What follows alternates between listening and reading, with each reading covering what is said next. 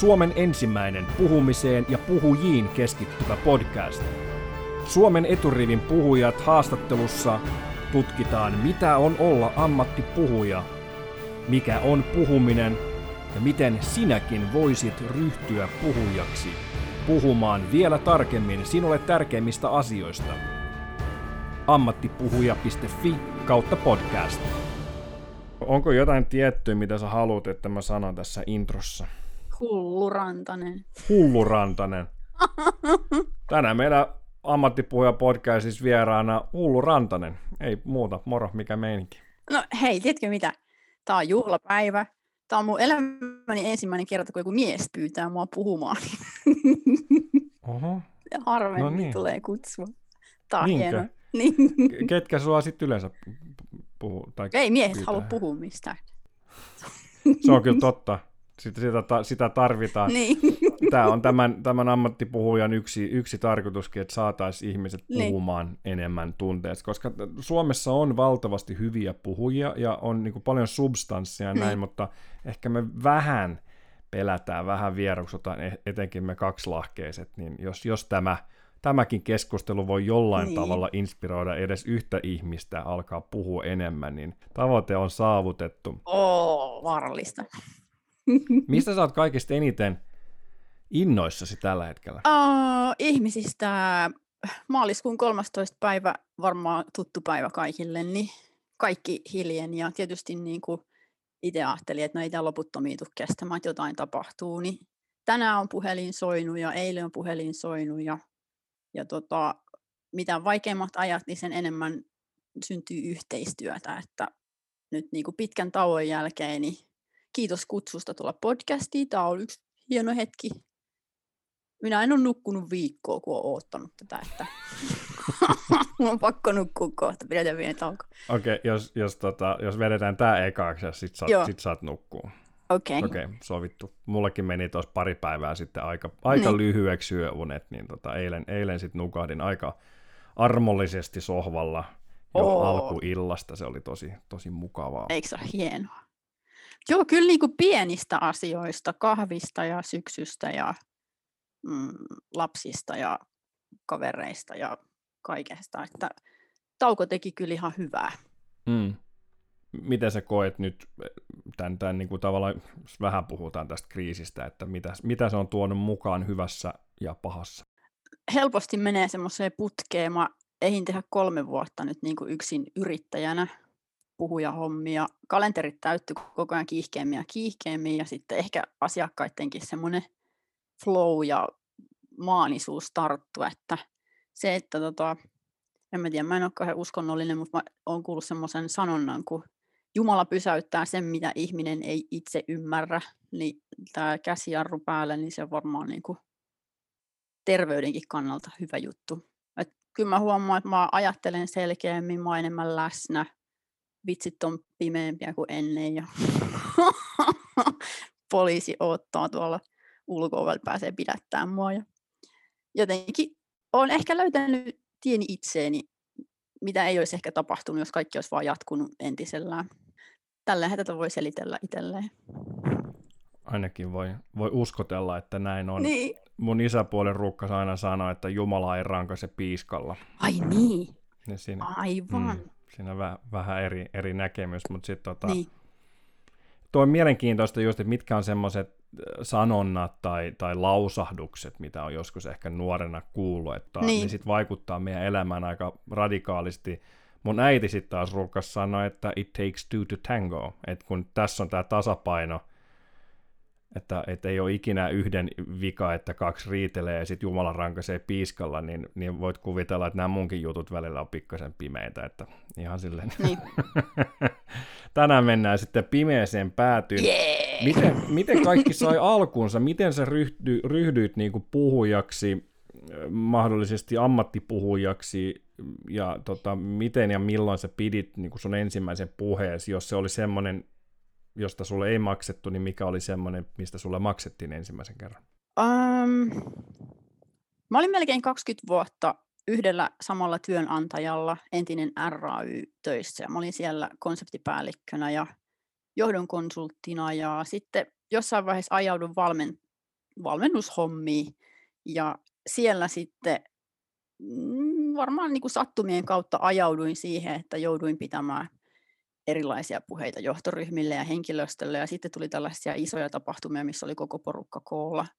Ja varmaan semmoinen yksi keikka 2016 niin oli semmoinen, että sen jälkeen niin semmoista vanhemmatkin herrasmiehet ja setämiehet ja mekaanikot ja muut tuli halaamaan ja ne oli jotenkin liikuttuneita ja mä jäin sen jälkeen miettimään, että mitä mä niin kuin edes sanoin, että en, en mä edes muista, että siinä olisi ollut mitään kauhean koskettavaa ja sen jälkeen rupesi tulee semmoisia, että voit sä mennä, että sä oot niin hyvä puhumaan. Ja sitten mä olin Finlandia-talolla jossakin Alman tapahtumassa meidän yritystä edustamassa. Ja siellä mä muistan semmoisissa pyöreissä pöydissä istu jengiä ja ne tuijotti vaan eteenpäin kädet puskassa ja mä ajattelin, että ei, että nyt näytti niin kuin tosi tympääntyneeltä se yleisö, että nyt Marjo turha luulo, että unohda sun puhuja ammattia, me kunnolla töihin. Ja mä tulin lavalta alas, rupesin riisuun mikkiä, niin sitten sinne tuli sellainen jono ihmisiä ja ne oli käyntikorttien kanssa, että hei, että meidän täytyy jutella lisää ja mä lanseerasin silloin tunnelmamuotoiluajatusta ja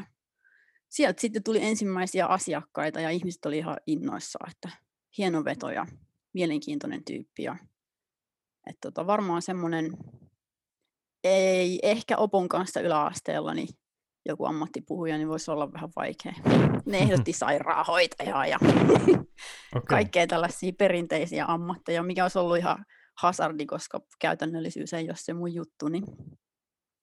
Mutta tota, joo, sitten oikeastaan iso pyörä pyörähti, kun mä kirjoitin mun ekan kirjan, tunnelman muotoilu, ja se ilmestyi, ja sitten tota, mun vanhan työpaikan Aspaa tuli puhelu, ja he sitten otti yhteyttä, että Marjo, että verohallinnosta soitettiin, että sieltä joku johtaja haluaa jutella sun kanssa. Mä ajattelin heti, että mä, mä oon kyllä maksanut kaikki verot, että ei, mitä tässä tapahtuu. Ja ne oli sitten kuullut mua jossain ja halusi mut valmentamaan. Ja kirjan myötä sitten tuli näitä enemmän näitä pyyntöjä sitten suositeltiin lisää ja ei mulla oikein nettisivuja eikä mitään, mutta ihmiset vaan niin kuin jotenkin viidakkorumpu soi. Ja sitten mä tajusin, että nyt mä en enää voi tehdä tätä mun vanhaa duunia, että keikkoja alkaa olla aika paljon. Ja samaan aikaan sitten Speakers Forum otti mut heidän listoilleen ja sieltä rupesi tulee sitten kanssa keikkoja. Et ehkä tota, jos katsoo niin koko mun elämän kaarta, niin mä oon niin pikkutyttönä jutellut mun näkymättömille kavereille vaatekaapissa, että puhuminen on ollut niin kuin, tehnyt lapsena kaikki leikkiradiolähetyksiä ja, ja sitten kuusivuotiaana mun äiti laittoi mut niin kuin torikauppiaaksi torille myymään kankaita. Ja siellä piti oppia semmoinen oikeanlainen tyyli niin kuin saada ihmiset kiinnostuneeksi ja ostamaan. Ja sitten piti lunastaa tavallaan se myyjän titteli teini-iässäkin. Se oli vähän vaikeaa, että sitten aina asiakkaat kaipasivat sitä mun niin kuin äitiä siihen myymään, että ei tuommoinen nuori tyttö voi kankaista tietää mitään. Niin ehkä se liittyy myymisen taitoihin ja sitten asiakaspalveluukin aika vahvasti. Puhujan ammattihan yhdistää mielenkiintoisella tavalla just monta eri, eri ammattia. Että on vähän myyjä, on vähän asiakaspalvelija, on vähän taiteilija, on vähän stand-up-koomikko, on vähän, vähän kaikkea niin kuin samalla Tuo radiotoimittaja on myös aika mielenkiintoinen. Nyt kun mä näen sut tästä Zoomissa, niin sä näytät vähän radiotoimittajalta, kun sulla on toi puomimikki tossa noin. Eiks niin? Ja katso tätä mun kiharaa just. Kuulostaa siltä, mielenkiintoinen linkitys kuulostaa siltä, että valtioomisteisista uhkapeli, rahapeliyrityksistä poikia, hyviä puhujia voisi jopa kutsua, että, että ne on semmoinen tietty pyhättö, koska myös Andre No Shaker on lähtöisin vastaan vastaan. Eli veikkaukselta lähti, lähti Joo. aikana. Ja siinä tapahtui silloin fuusio, kun mä 2017 hyppäsin yrittäjäksi, niin RAU ja Veikkaus fuusioitu.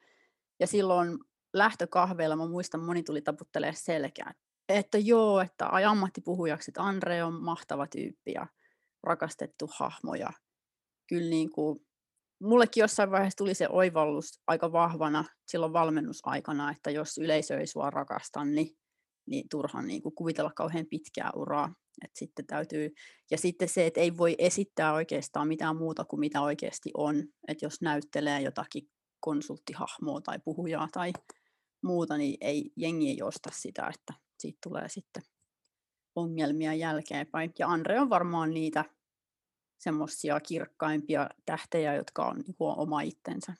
Kyllä, on, on fiilistellyt Andren tyyliä ja miten niin kuin hyvin epäsuomalaisena niin kuin kuitenkin resonoi suomalaisten kanssa, että mä oon vähän analysoinut näin, että Andre edustaa sitten niin kuin piiloperversistä kuvaa, mitä suomalaisista on, niin mitä kaikki suomalaiset haluaisivat olla.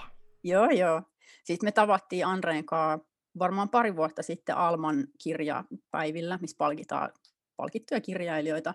Ja hän siellä jonotti jotakin ruokaa, ja sitten mä ajattelin, että nyt mä näen ekaan kerran tämän legendaa, ja mä menin sinne, moi, moi, että mä oon Mario, että vitsi mä oon oottanut, että tota, nähdään. Ja sitten Andre ottaa mua niinku olkapäistä kiinni ja tuijottaa silmiä ja sanoo, minä olen odottanut tätä hetkeä.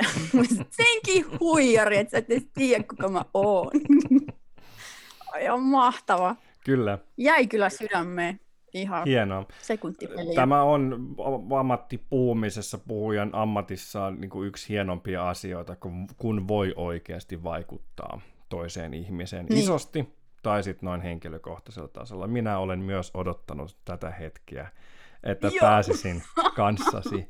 Oot, oot ollut mun tutkalla ja, ja tota, jo en, ennen kuin Eikä. päätin, että teen, teen tämän projektin ja, ja on silleen, että odottanut hetkeä, jolla mä pääsen keskustelemaan kanssasi. Ja nythän, nythän, wow. se, nythän se tuli. Mutta niille, jotka ei, ei tiedä sua niin kuin vielä tarkemmin, niin avatko vielä vähän tätä sun niin kuin, essenssiä? Mikä, mikä on se, niin kuin, mitä sä haluat välittää asiakkaille ja sun yleisölle? Mikä on se sun kulma? Öm, pitkä työura konseptipäällikkönä opetti mulle paljon. Mä oon siitä hirveän kiitollinen ja mä näin omassa työssä, että kun meillä on vaikka 20 myymälää, niin miten jos meillä on sama tuote, sama hinta, sama layoutti, samannäköinen henkilökunta, kaikki on samaa, niin mistä se johtuu, että joissain paikoissa on ihan älyttömän hyvä katetuottoprosentti ja joissain ei kovin hyvä. Ja me etittiin, sitten mä jalkauduin noihin paikkoihin, me katsottiin sijainnit ja ohikulkevat ihmiset ja mainokset ja kaikki. Ja sitten jossain vaiheessa mä, mulle tuli semmoinen iso oivallus, että tunnelma on se juttu, että joissain paikoissa vaan pystytään pitämään semmoista imua ja fiilistä yllä, mikä sitten ehkä Suomessa on semmoinen ajatus, että jos teillä on liian kivaa, niin te ette saa mitään aikaa. Sitten menee vaan pelleilyksi se koko touhu. Mutta mä näin sen rahassa, että oikeasti asiakkaat viihtyi, henkilökunta ei sairastanut. Esimies oli koko ajan se sama, joka oli ollut alusta asti ja hommat niin kuin tehtiin niin kuin on sovittu. Ja sitten oli paikkoja, missä ei niin kuin ollenkaan pysynyt pakkakasassa. Ja sitten mä kävin Disney-instituutissa opiskelemassa johtamista ja asiakaskokemusta siinä samalla. Ja Walt Disney alleviivasi kaikki mun niin kuin ajatukset. Sieltä tuli, kun hän on niin kuin tehnyt nämä huvipuistot ja koko bisneksen tunnelman ympärille. Ja siellä oli sitten kaiken näköisiä työkaluja siihen. Ja sitten mä ajattelin, että mä rupean testaa sitä ideaa. Ja oikeastaan ensimmäinen porukka oli meidän kasinon henkilökunta, kelle, jotka on ihan huippuasiakaspalvelijoita. Siellä oli käynyt paljon konsultteja puhumassa asiakaskokemuksesta ja osa niistä lähti itkien kotiin. se on vaan niin kuin, oh, vaativa porukka. Ja heille mä heitin, niin kuin, että hei, nyt mietitään yksi iltapäivä tunnelmateema, että mietitään henkilökunnan fiilis, tunnelma-asiaa ja sitten asiakkaan, ja mä tein semmoisen konseptin, että siihen liittyy ympäristöprosessit ja sitten mitä tapahtuu ihmisten kesken, ja oikeastaan viisi juttua, mitä ihmisten kesken tapahtuu, mitkä on meidän aivokemioihin vaikuttavia fiiliksiä, ja joka ikinen niistä työpajoista niin oli silleen, että jee, että tämä on tosi kova juttu, ja tämä on kiinnostavaa, Marjo, ja se antoi sellaista uskoa, että on oikeilla jäljillä, ja tota, mm, kirjan ilmestymisen jälkeen on tullut tosi paljon kaikilta toimialoilta asiakkaita, jotka haluaa niin kuin, kehittää henkilöstön hyvinvointia, fiilistä, yhteistyötä ja sitten niin, että se tarttuisi asiakkaaseen ja ehkä se asiakkaankin tunnelma, että mitä me niin kuin luodaan, millä keinoin, että se ei ole vaan pelkästään kahvia, vaan se on niin kuin myös tehokkuutta ja kaikkea muuta. Niin se on ehkä se mun missio, ja ehkä sitten jotenkin tämmöinen yksilötasolla, että mitä ikinä me tehdäänkään, niin ihminen nauttisi siitä ja loisi sellaista energiaa, että muutkin onnistuu ja töihin olisi kiva tulla. Ja... Toi on tosi hyvä pointti kyllä toi, että et, et, et, tota, meillä on ehkä suomalaisina vähän semmoinen niin kuin just asenne, että ei saa olla kivaa, koska sitten on niin kuin automaattisesti niin kuin hyödytön tai, tai niin kuin e-, e-, epätehokas että et olisiko sitten se, se niinku, et vähän niin kuin otsa rypyssä ja vähän niin kuin hampaa tirvessä niin tehdä, että se on niinku se, että sit jumaa kautta tehdä niinku tosissaan. Että jos on kiva ja siistiä, niin sit se on semmoista niinku höpö höpö. Niinpä. Ja menee aika juoruiluun ja ei sit keskitytä olennaiseen. Ja... Mutta jos katsoo urheilujoukkueita, vaikka leijonia, niin kyllä ne, niin kuin se hyvä fiilis on se joukkuehengen kivijalka. Että jos ei siellä, niin jos siellä te- tehtäisiin otsarypyssä ja kyynel silmässä maaleja, niin en mä tiedä. Ja sitähän, sitähän haetaan aina myös tapahtumissa. Asiakkaat kysyy aina tuottajilta ja puhujilta. Mä sekä lavalla että siinä huoneen takaosassa pyörittämässä sitä lavashowssa eri tapahtumissa, niin tavalla tai toisella niin asiakas aina hakee sitä fiilistä, hakee sitä niin kuin tunnelmaa. Niin, niin mennään siihen, siihen vielä syvemmin, että mi, mi, mi, mikä se on, miten, miten voin tapahtumiin, mistä se niin kuin koostuu? Oletko miettinyt, tutkinut miettinyt sitä niin kuin tapahtuman niin kuin näkökulmasta, kun saat näitä, että mitkä ne asiat on, mitkä vaikuttaa siihen fiilikseen, ja missä mennään ehkä monesti eniten vikaa, että missä voitaisiin parantaa. Totta kai fiilistä voi saada kuskamalla sinne kaikkea niin kuin härpäkkeitä ja näin, niin. ja, ja hirveästi valoja ja, ja kaikkea niin kuin buffaa ja näin, mutta onko jotain muuta tavalla, mitä pystyisi tekemään, joka ei välttämättä ole esineellistä? Joo, on. Ja nyt mennään stand-upin maailmaa. Mun mielestä se, mä samoihin aikoihin, kun tuli kirjapihalle, niin mä kävin Jakke Björklundin stand-up-klubin.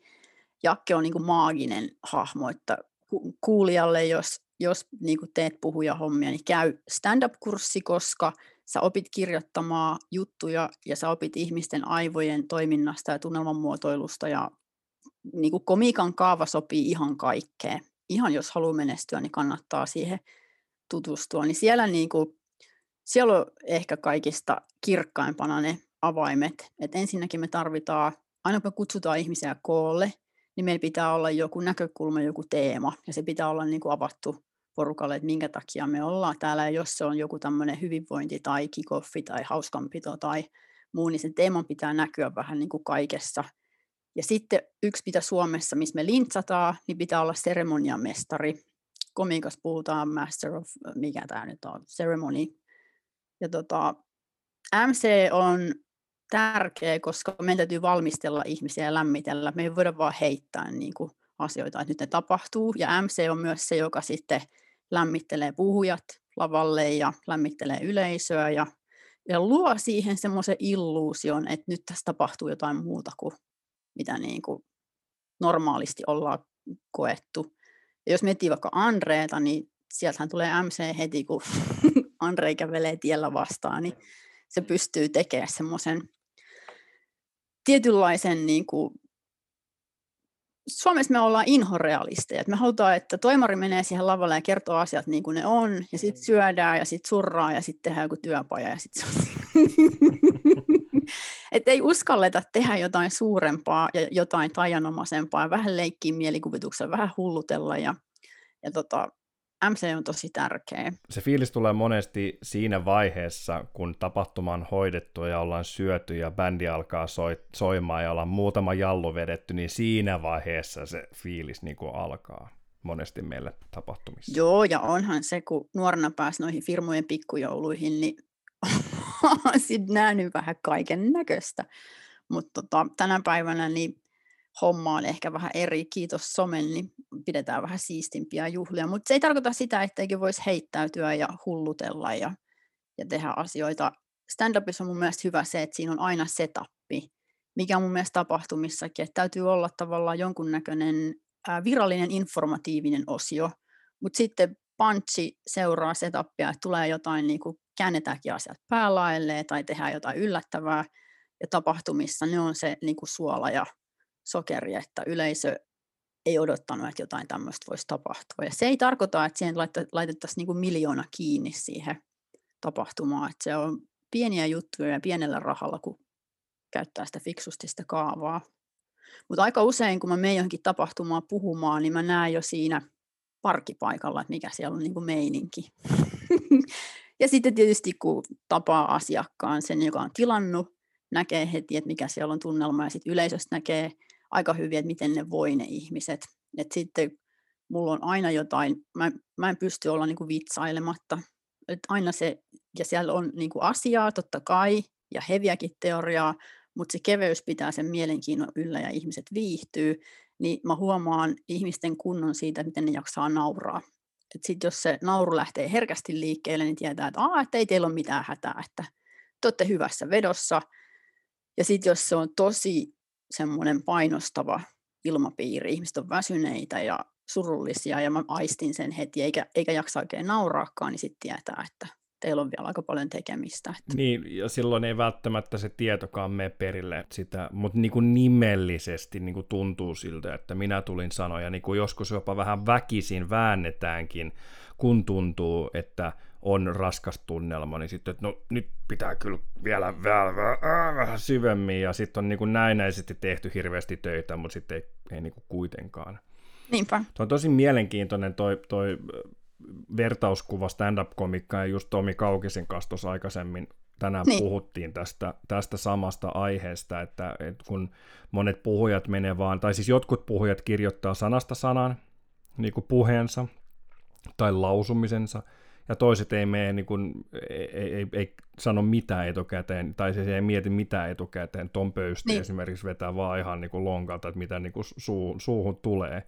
Et mikä se tasapaino on siinä sen puheen tai sen sisällön rakentamisen kanssa, niin käytettiin just tämän niin stand-up-komikka esimerkkinä, että se tarina voi olla aika löysä, tai se tarina voi mennä niin kuin vähän eri suuntaan, se setappi voi mennä vähän eri suuntaan, mutta sitten siinä pitää olla se punchline. Joo, niinpä. Että jos se punchline menee väärin, tai se ei ole niin kuin tehokas, niin sitten ei ole väliä, että miten sen setupin niin tein, mutta sillä setupilla pystyy vähän niin kuin leikkiä joustamaan. Joo, joo, kyllä.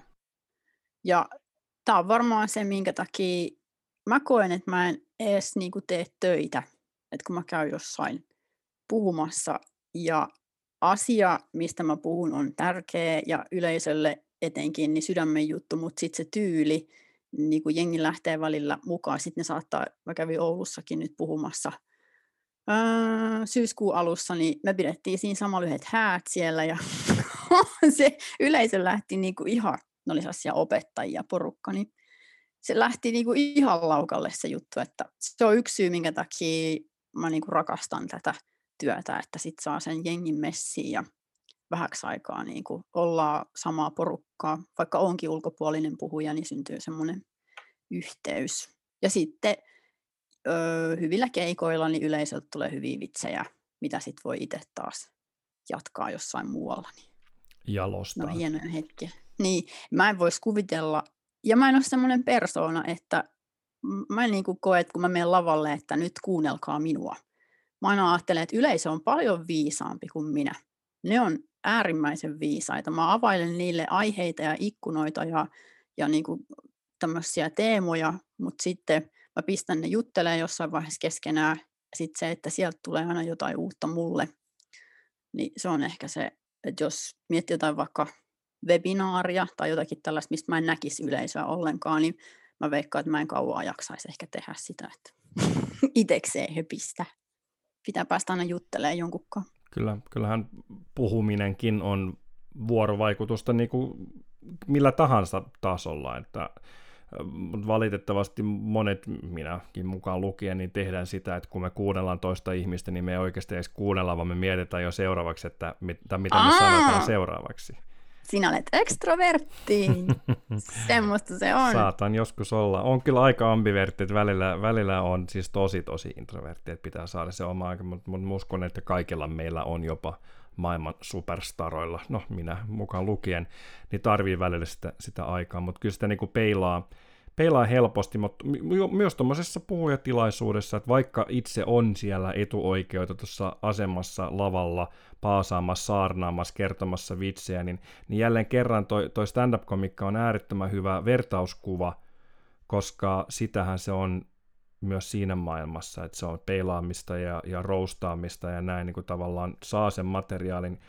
Seuraava kysymyskin on, että millä tavalla sä teet esityötä, kun oot menossa puhumaan, puhumaan niin kuin yleisölle. Mä vähän jo niin kuin skippaan, että että se mitä sä just kerroit, että sä teet, että sä otat yleisön siihen mukaan, niin sehän on myös sitä esityötä, että sä saat tietää, että mitä siellä oikeasti tapahtuu, mitkä ne asiat on, mitä niille, niille ihmisille on tärkeää, niin, niin ku, kuvaile sun, sun esityöprosessia, kun oot saanut keikan ja oot menossa jonnekin puhumaan. Briefi. Briefi on ihan hirveän tärkeä ja sitä ennen voi olla, että puhujatoimisto, joka mua pääasiassa välittää, niin he on sitten ottanut selvää, että sovinko mä sinne ja, ja mikä se kulma voisi olla. Mutta briefi asiakkaan kanssa ja sitä ennen yleensä on aikaa käydä googlettaa, jos se ei ole kauhean tunnettu paikka, niin tota, käydä opiskelemaan. Mä tykkään opiskella niin kuin perusasiat. Et mulla on ihan niin kuin tällaisia timanttipora-yrityksiä tai jotain high-tech-hommaa, sähköstandardeihin liittyviä juttuja, mitkä niin kuin perusasiat pitää tietää ennen kuin rupeaa juttelemaan asiakkaan kanssa, muuten ne turhautuu.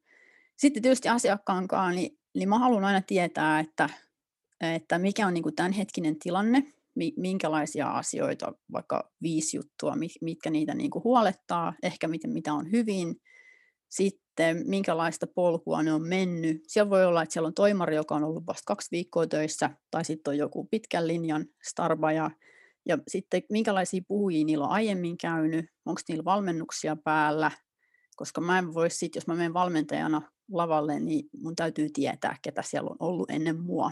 Stand-upissakin on hyvä tietää, kun jos sua ennen on ollut joku hyvä koomikko, niin miten sä heittänyt yleisön kanssa, niin ei voi mennä ihan kylmiltä.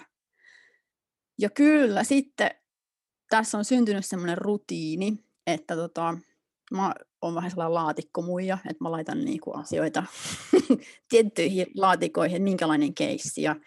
Sitten me käydään läpi se mun niinku ajatus siitä, että millä kulmalla mennään sisään ja mitkä siellä olisi semmoisia Jotkut puhujat vetää aina sen saman setin kaikille. Se on ihan fine. Se on vähän niin kuin joku ikihitti, että se on semmoinen ja se niin kuin toistuu. Mutta mä tykkään niin kuin muovata sen mun homman heidän näköiseksi. Opiskella heidän ehkä termejä, maailmaa.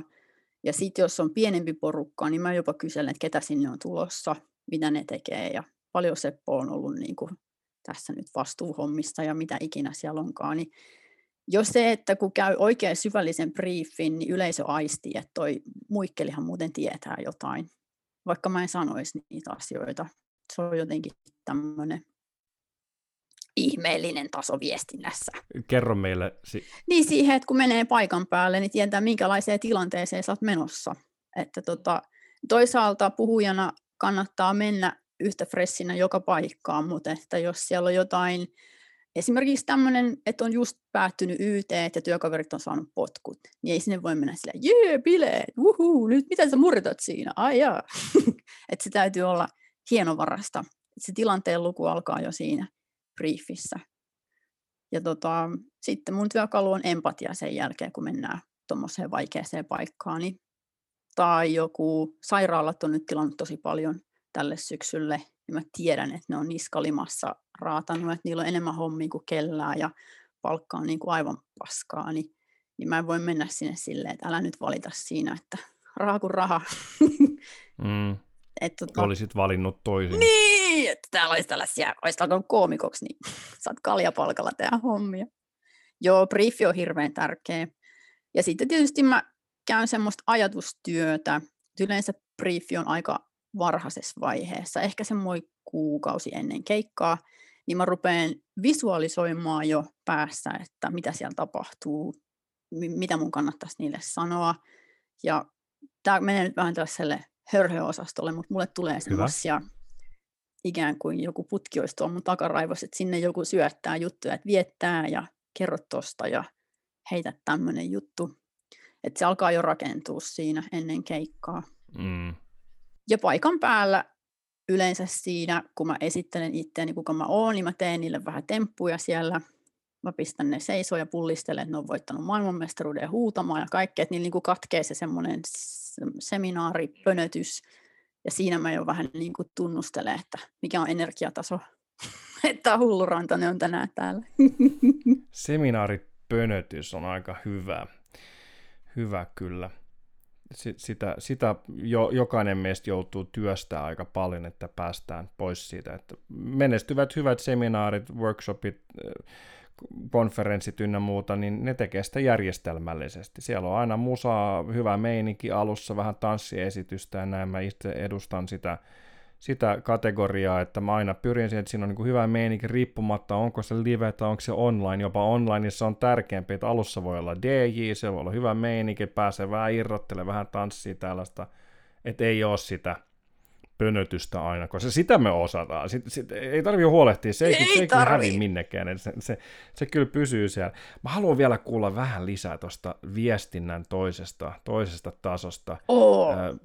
Se on, se on hyvin lähellä sydäntäni tällainen viestinnän ammattilaisena niin, ja näyttelijänä, esiintyjänä, niin mua viehättää se, että, niin kuin, että millä tavalla me vuorovaikutetaan. Monet varmaan tuntee tämän klassisen 55 38-7 prosenttia tämä niin kuin kehokieli, intonaatio ja, ja sanat, mutta sen lisäksi on paljon muutakin viestintää.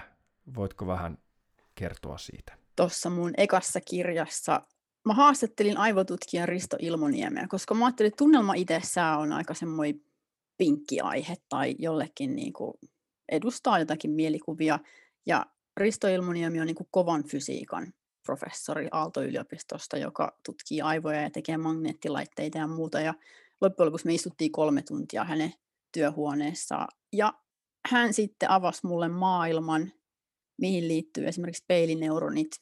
Ja niistä mä ihan menin sitten sekaisin saman tien, koska mä olin muutenkin jo sekaisin. Mutta tota, joo, eli meillä on Giacomo Rizzolatti, joka on italialainen aivotutkija, niin nimesi meidän aivoista semmoisen osan peilineuroneiksi. Ja sitten Ilmoniemi oli sitä mieltä, että ei niillä ole tekemistä peilien kanssa, mutta ne tavallaan toimii ikään kuin peili. Eli kun me nähdään ja kuullaan jotakin, niin me tunnistetaan kaikkien sanojen ja tekojen takaa aidot motiivit, tunteet ja aikomukset. Eli jos mä puhun jotain, niin peilineuronit huolehtii siitä, että ne skannaa, että puhuuko toi tyyppi totta vai mitä siellä on niin kuin taustalla. Ja peilineuroneiden avulla me ää, tunteet tarttuu, me nauru tarttuu, itku tarttuu, haukottelu tarttuu, joku haukkaa hampurilaista, niin meidän aivot luulee, että me haukataan hampurilaista. Ja sieltä itse asiassa, sit kun mä rupesin katsoa noita työhyvinvointi, työpsykologien kanssa noita työhyvinvointijuttuja, niin jos meillä on kymmenen hengen ryhmä ja siellä on yhdellä jatkuvasti huono päivä, niin se tarttuu kaikkiin ikään kuin se tapahtuisi kaikille. Eli ei vaan niin, että me nähdään joku tunnetila, mutta myös niin meidän aivot luulee, että se tapahtuu meille. Ja sitä kautta sitten oikeastaan, jos haluaa olla vaikka hyvä myyjä, niin riittää, että sä rakastat sitä tuotetta ja ihmistä, haluat hyvää, niin jotenkin meidän aivot skannaa, että hetkinen, tässä voisi olla jotain, kuin että jos me opetellaan joku hieno myyntipuhe ulkoa puhelimessa sitten menee kymmenen minuuttia, kun joku jostain Kuopiosta soittaa Marjokko se siellä tänään ja sitten lähtee, niin tulee sellainen vastenmielisyyden tunne. Ja siihen mä oon perustanut aika paljon, jos mä vaikka kohtaan jonkun ihmisen tai menen jonnekin konfliktin keskelle, niin mitkä ne mun aikomukset on. Jos mä nousen lavalle, niin mä mun täytyy tehdä itselleni ensin selväksi, minkä takia mä oon täällä ja mitä mä haluan ihmisille. Ja jos en mä arvostaisi yleisöä, niin nehän aistii sen, että toi vaan haluaa paskan tärkeänä tuolla nyt selittää ja laskuttaa ja maksimoida keikkojen määrän. Tämä ei mene oikein. Mutta sitten kun yleisö, jos se aistii, että mä oon, haluan olla avuksi ja mitä nyt ikinä siellä onkaan, niin siihen ei oikeastaan enää sanoja kauheasti tarvitakaan en, en mä tiedä. Tämä on jotenkin tämmöinen mulle ollut semmoinen helpotus, että eniten esiintyjänä mun tarvii tehdä töitä itteni kanssa. Että joka ikiselle keikalle, kun mä meen, niin mä haluan mennä sinne, mä haluan tehdä parhaani ja sit mä oon avoin yleisölle, että mitä teillä on antaa mulle, niin mä arvostan kaikkea. Ja se on varmaan sitten, jos tekisi tätä työtä ihan hulluna, niin se voi olla, että se vähän katoaisi se fiilis. Että väsymys ja stressi ja burnoutti varmaan niin kuin näkyisi päälle päin. Hyvä, hyvä näkemys ehdottomasti. M- miten sä näet sydämen tärkeyden kautta sydänkeskuksen tärkeyden ja energiasiirrosta yhdestä ihmiseltä toiselle ja meidän vuoro- energeettinen vuorovaikutus? Siis eihän suurempaa voimaa olekaan. Se on ihan... Toisaalta me ei voida tietää, mitä mitä siellä vastapuolen, niin kuin mikä se kokemus on. mä olin yhdessä tota, työhyvinvointipäivässä koko päivän puhumassa papeille, niitä oli 60 koolla ja päivä meni ihan hyvin ja sitten päivän päätteeksi sinne lavan viereen tuli semmoinen nainen, mua vähän vanhempi, ja hän sanoi, että tiedätkö Marjo, että nyt mun täytyy kertoa sulle yksi asia. Mä olisin, okei, okay, kerro vaan, että mä lähden sitten kotiin tästä. Ja sitten se aloitti, että tiedätkö Marjo, että kun mä näin sut ekan kerran tänään aamulla, niin mun teki mieli lähteä pois täältä. Ai jaa, oh, ja sitten se jotenkin niin kuin, se oli ihan tosissaan siinä ja sitten se olisi, että no älä nyt ole säikähä, että hän vähän avaa, mitä tässä on niin kuin tapahtunut, että, että tota, tiedätkö, että kun sun ulkonäkö, puhetyyli ja se, miten sä liikut, niin sä oot semmoinen kopio, tasan tarkkaan semmoinen kopio ihmisestä, joka pilasi hänen elämänsä 20 vuotta sitten. Yes.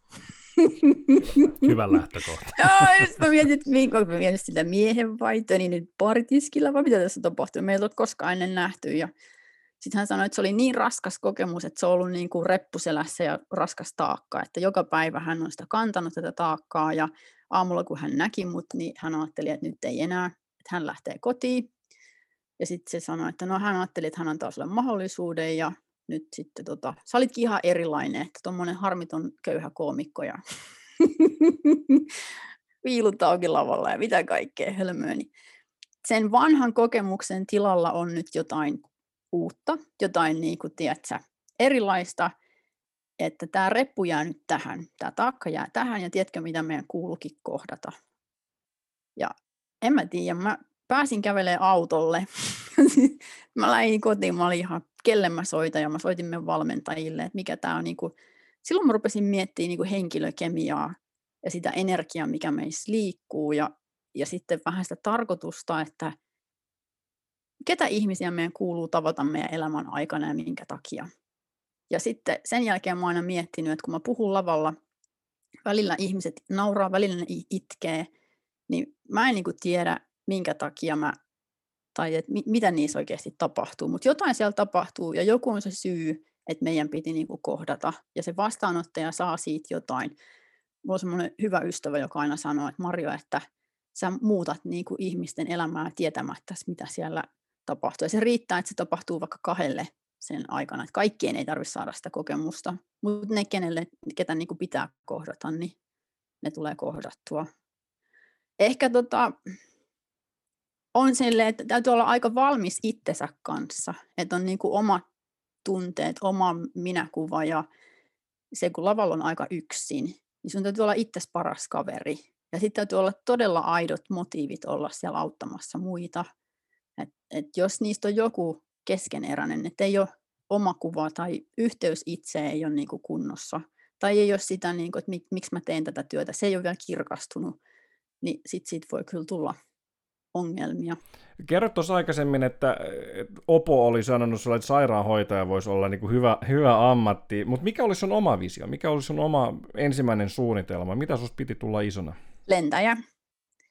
Joo, mä oon vähän semmoinen, mä olin nuorena, niin mä, kaikki ekstremelajit on koukuttanut. Mä olin semmoinen adrenaliinifriikki. En mä tiedä, oliko se silloin muotia vai mikä siinä oli se homma, mutta musta piti tulla lentäjä. Mun isä sanoi sitten, että mun faija on ollut muu, tai on muusikko, ja meillä oli aina sleeparit koulun jälkeen soittelee keittiössä ja tällaista näin. Ja äiti oli yrittäjä, kangaskauppias, ja mun isä sitten sanoi, että jos sä haluat lentäjäksi, niin tutustu elementtiin nimeltä ilma.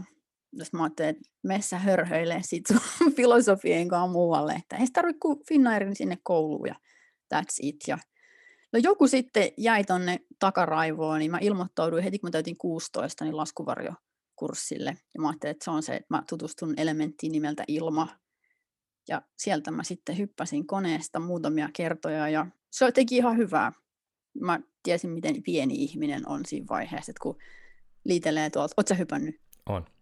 Yes, no sä tiedät sen. Mm. Mutta mulla kävi niin kun mä katsoin alaspäin, mä en tiedä onko ne lehtiä vai puita vai mitä siellä on ja kauan mulla menee, että mun jalat tömähtää maahan ja kaikkea mahdollista. Kyllä se niin kuin karisti semmoiset turhat luulot itsestään en, en alkanut lentäjäksi sen jälkeen. Mikä sun ammattitoive oli? Niin. No ihan pienenä poliisi kautta palomies tyyliin viisivuotiaana. Um, ja sitten se oli kyllä aika, aika selkeä tyylin 11-12-vuotiaasta näyttelijä. Sitten ei ollut, ei ollut mitään muuta vaihtoehtoa. Sitten musta tuli näyttelijä ja sitten mä päätin, että mä en halua olla vaan näyttelijä, vaan mä haluan myös tehdä kaikkea muuta. Ja sitten mä päädyin tähän meidän hullun maailmaan. Ja yksi syy, miksi mä halusin pois, tai halu, en välttämättä halunnut pois näyttelijämaailmasta, mutta halusin laajentaa mun repertuaaria, oli se, että mä halusin puhua asioista niiden oikealla nimillä. Hyvä, hyvä, hyvä.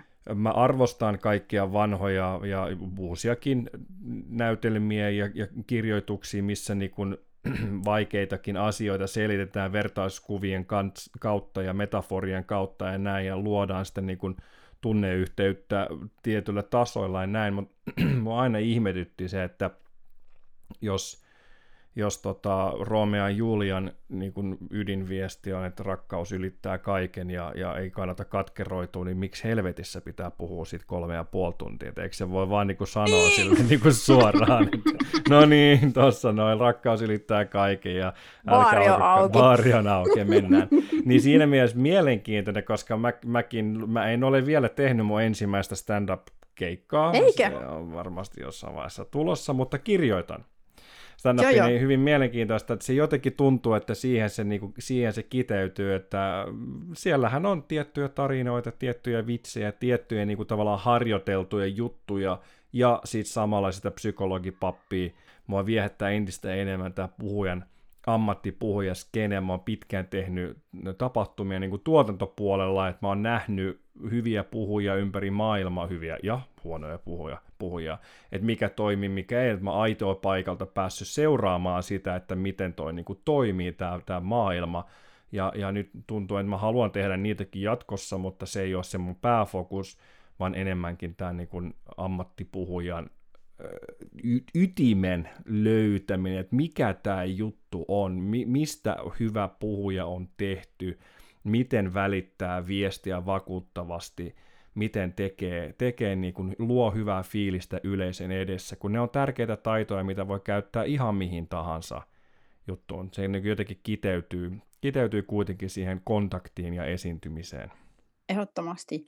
Mulle oli yllätys, että huippupuhujat, niin ne on jotain 65-vuotiaita mitä vanhemmaksi. Se, mutta se varmaan liittyy siihenkin, että jos laulaa rakkaudesta eikä ole vielä kauheasti tota, lukion jälkeen elämää elänyt, sitä tuskaa on vaikea niin kuin, näytellä.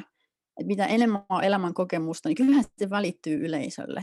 Ja kyllähän niin kuin, mitä enemmän on vaikka jotain vastoinkäymisiä ja ei ole aina ollut helppoa, niin, niin nehän on niin kuin niitä, mitä ihmiset haluaa kuulla, että miten niistä pääsee eteenpäin. Ja, että ikä tuo uskottavuutta – ja sitten ikä myös tuo niin kuin sitä omaa identiteettiä kypsemmäksi, että varmaan jos kaksikymppisenä mä olisin jollekin mennyt puhumaan jostain aiheista, niin mä olisin ollut vaan rasittava. mä lähdin teatterikorkeakoulusta 2002, niin mä kävin äh, Pate Ekmanin kanssa, joka oli silloinen tota, Speakers Forumin toimitusjohtaja, kun mä sain, sain päähäni, että vähän voisi olla puhuja. Sehän olisi niin kuin, tavallaan, kyllähän mä osaan esiintyä näin. Käytiin silloin Speakers Forumin toimistolla ja, ja juteltiin pitkät tovit ja Pate oli hyvin, hyvin vakuuttunut mun esiintymistaidoista ja näin. Ja pitkän keskustelun jälkeen hän sitten kysyi, että joo, tää on, tää on tosi hyvä juttu, että niin. mistä, mistä sä haluat puhua? Just niin. Ja sitten mä olin vaan, en mä tiedä. Sitten mulla meni viisi vuotta, että, että mä keksin niin kuin jonkun aiheen, mistä puhua, ja mun ensimmäinen luento oli, oli just nimenomaan tästä 55, 38, 7 prosenttia ja tästä niin kuin vuorovaikutuksesta ja eri tasoista ja, ja näin, että siitä se niin kuin lähti ja tavallaan sillä linjalla mä oon edelleenkin, se on mun mielestä se kaikista tärkein juttu, että mitä me välitetään, millaista viestiä me välitetään tietoisesti ja ehkä vielä mielenkiintoisemmin tiedostamatta muille, muille ihmisille.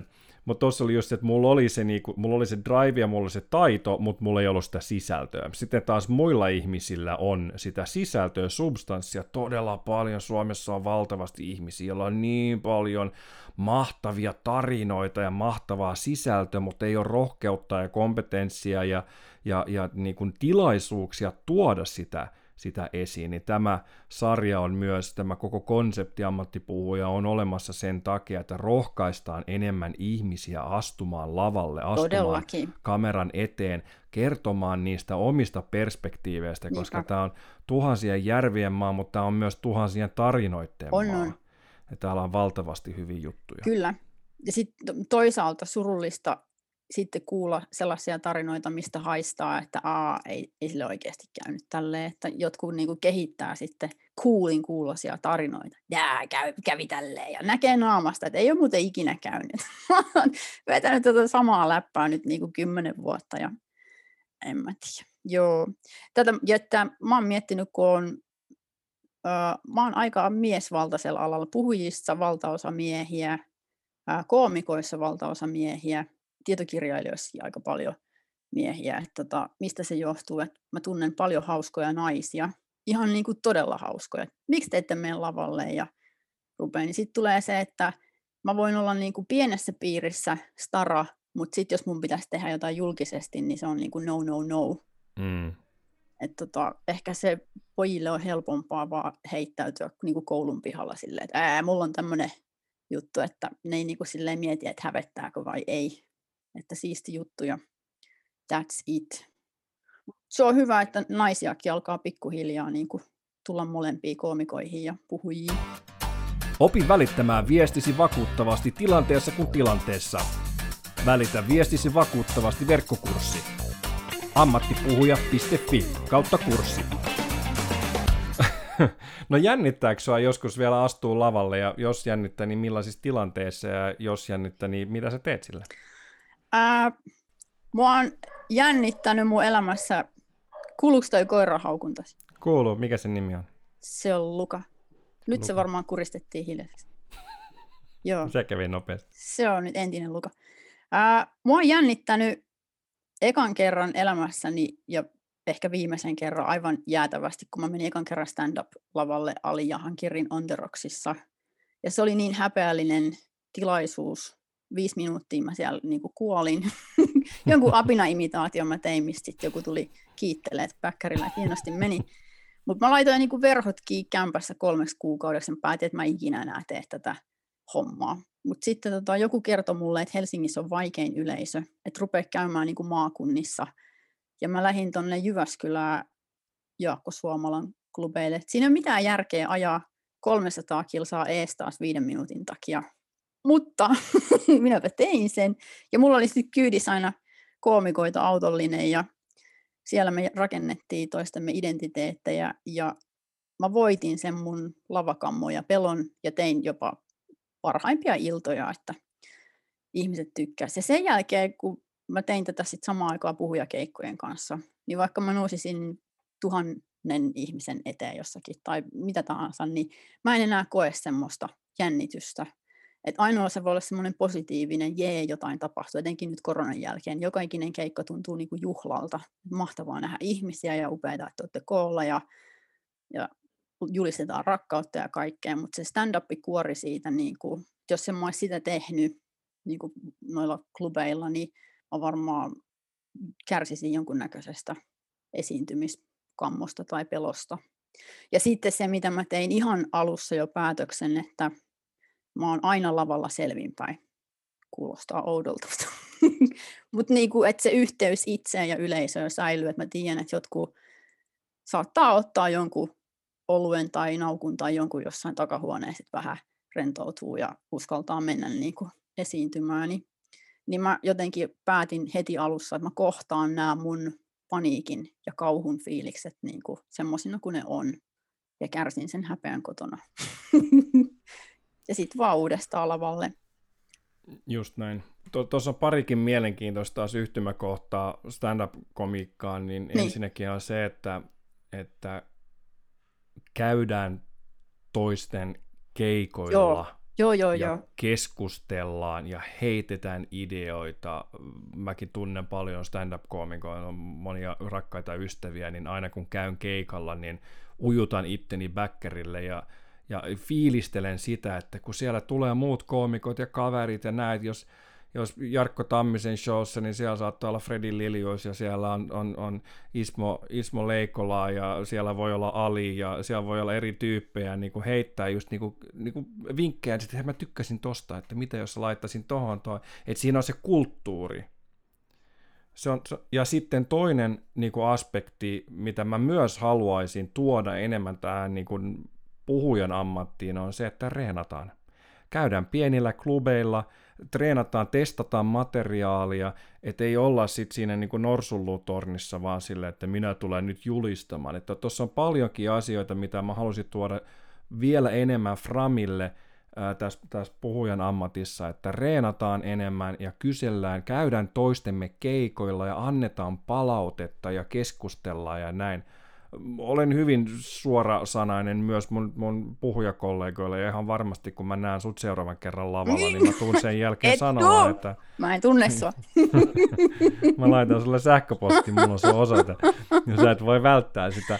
Et, et, niin se voi, siellä voi olla, vaikka se joskus saattaisi tuntua tosi kipeältäkin, niin se, että joku toinen ihminen sanoo, sulle, että hei mä kiinnitin huomiota tuohon, että oliko toi tahallinen, se voi olla niinku todella iso mind blow sille, että hei, mahtava, kiitos, että sanoit mulle, se voi, se voi niinku viedä eteenpäin. Tämä on yksi näistä monista ammattipuhujakonseptin tarkoituksesta, että luodaan myös sitä yhteisöllisyyttä ammattilaisten välillä kehittyä, jotta itsellä olisi parempi olla lavalla, jotta asiakkailla, yleisöllä olisi parempi olla ja saataisiin enemmän irti siitä siitä tilanteesta. Joo, ja sitten se yhteishenki, niin se eka keikka on the Rocksissa, mä menin Päkkärille alihuuteli, onko Mario Rantanen jo tullut, ja käytiin niin kuin lainappia läpi, ja mä menin sinne Päkkärille, ja siellä oli kaikki kovat nimet istus, istuskeli, ja että onko tänään sun eka ilta, ja Helena Pöllänen sitten heitti, että sä niin kuolet tonne lavalle, mutta me ollaan kaikki kuoltu, jee, ja sitten ne löi yläfemmaa, ja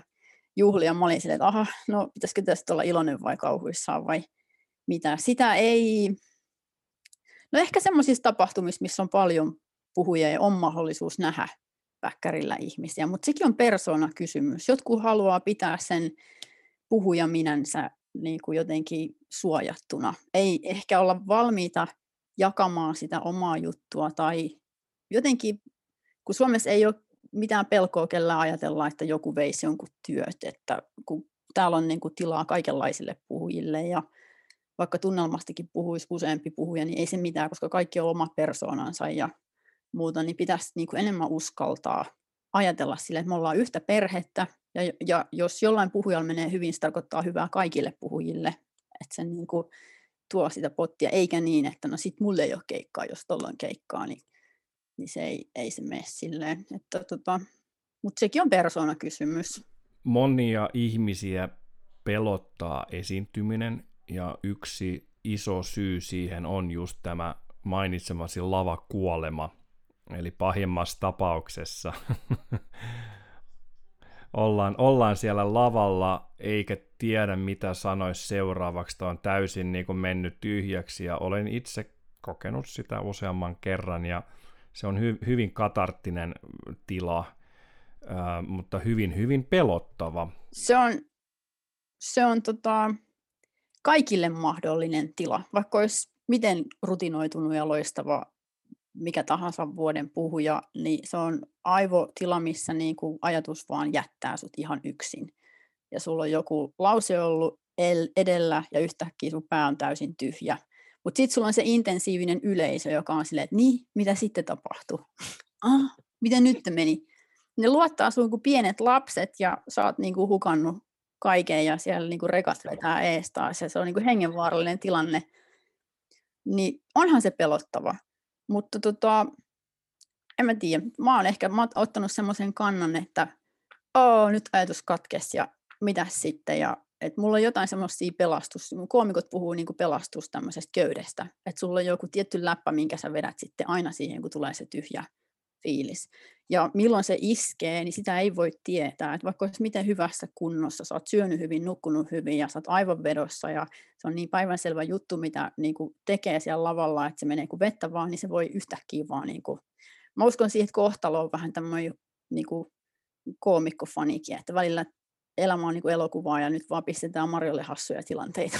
Katsotaan, miten se selviää tästä ja repiikö se pelihousussa vai mitä siinä tapahtuu.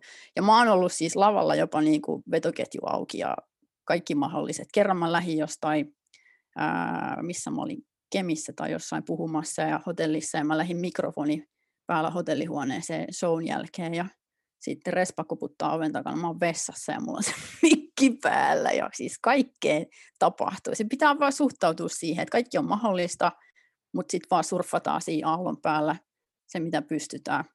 Ja se ei ole, ei ole häpeä asia, koska yleisö ei koe sitä niin pahana kuin mitä se niin kuin esiintyjästä tuntuu. Se voi olla, että se on vain sellainen hetken hengähdystauko, pieni ajatushetki.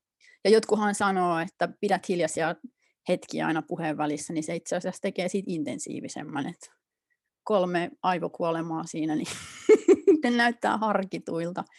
Mutta mut se, on, se iskee kaikille ja, ja ihan varmasti ammattilaisille yhtä lailla kuin aloitteleville. Että, ja sitten toinen pelko, että mitä ihmiset tykkää siitä sun jutusta, niin se on myös semmoinen, mitä kannattaa niinku miettiä, että aina on niitä, jotka ei tykkää. Aina on niitä, kello on huono päivä ja sori mua ei nyt vaan, niin kuin, mä en jaksanut kuunnella, että olit vissi ihan hyvä ja muuta. Että kaikkia ei tarvi edes yrittää miellyttää.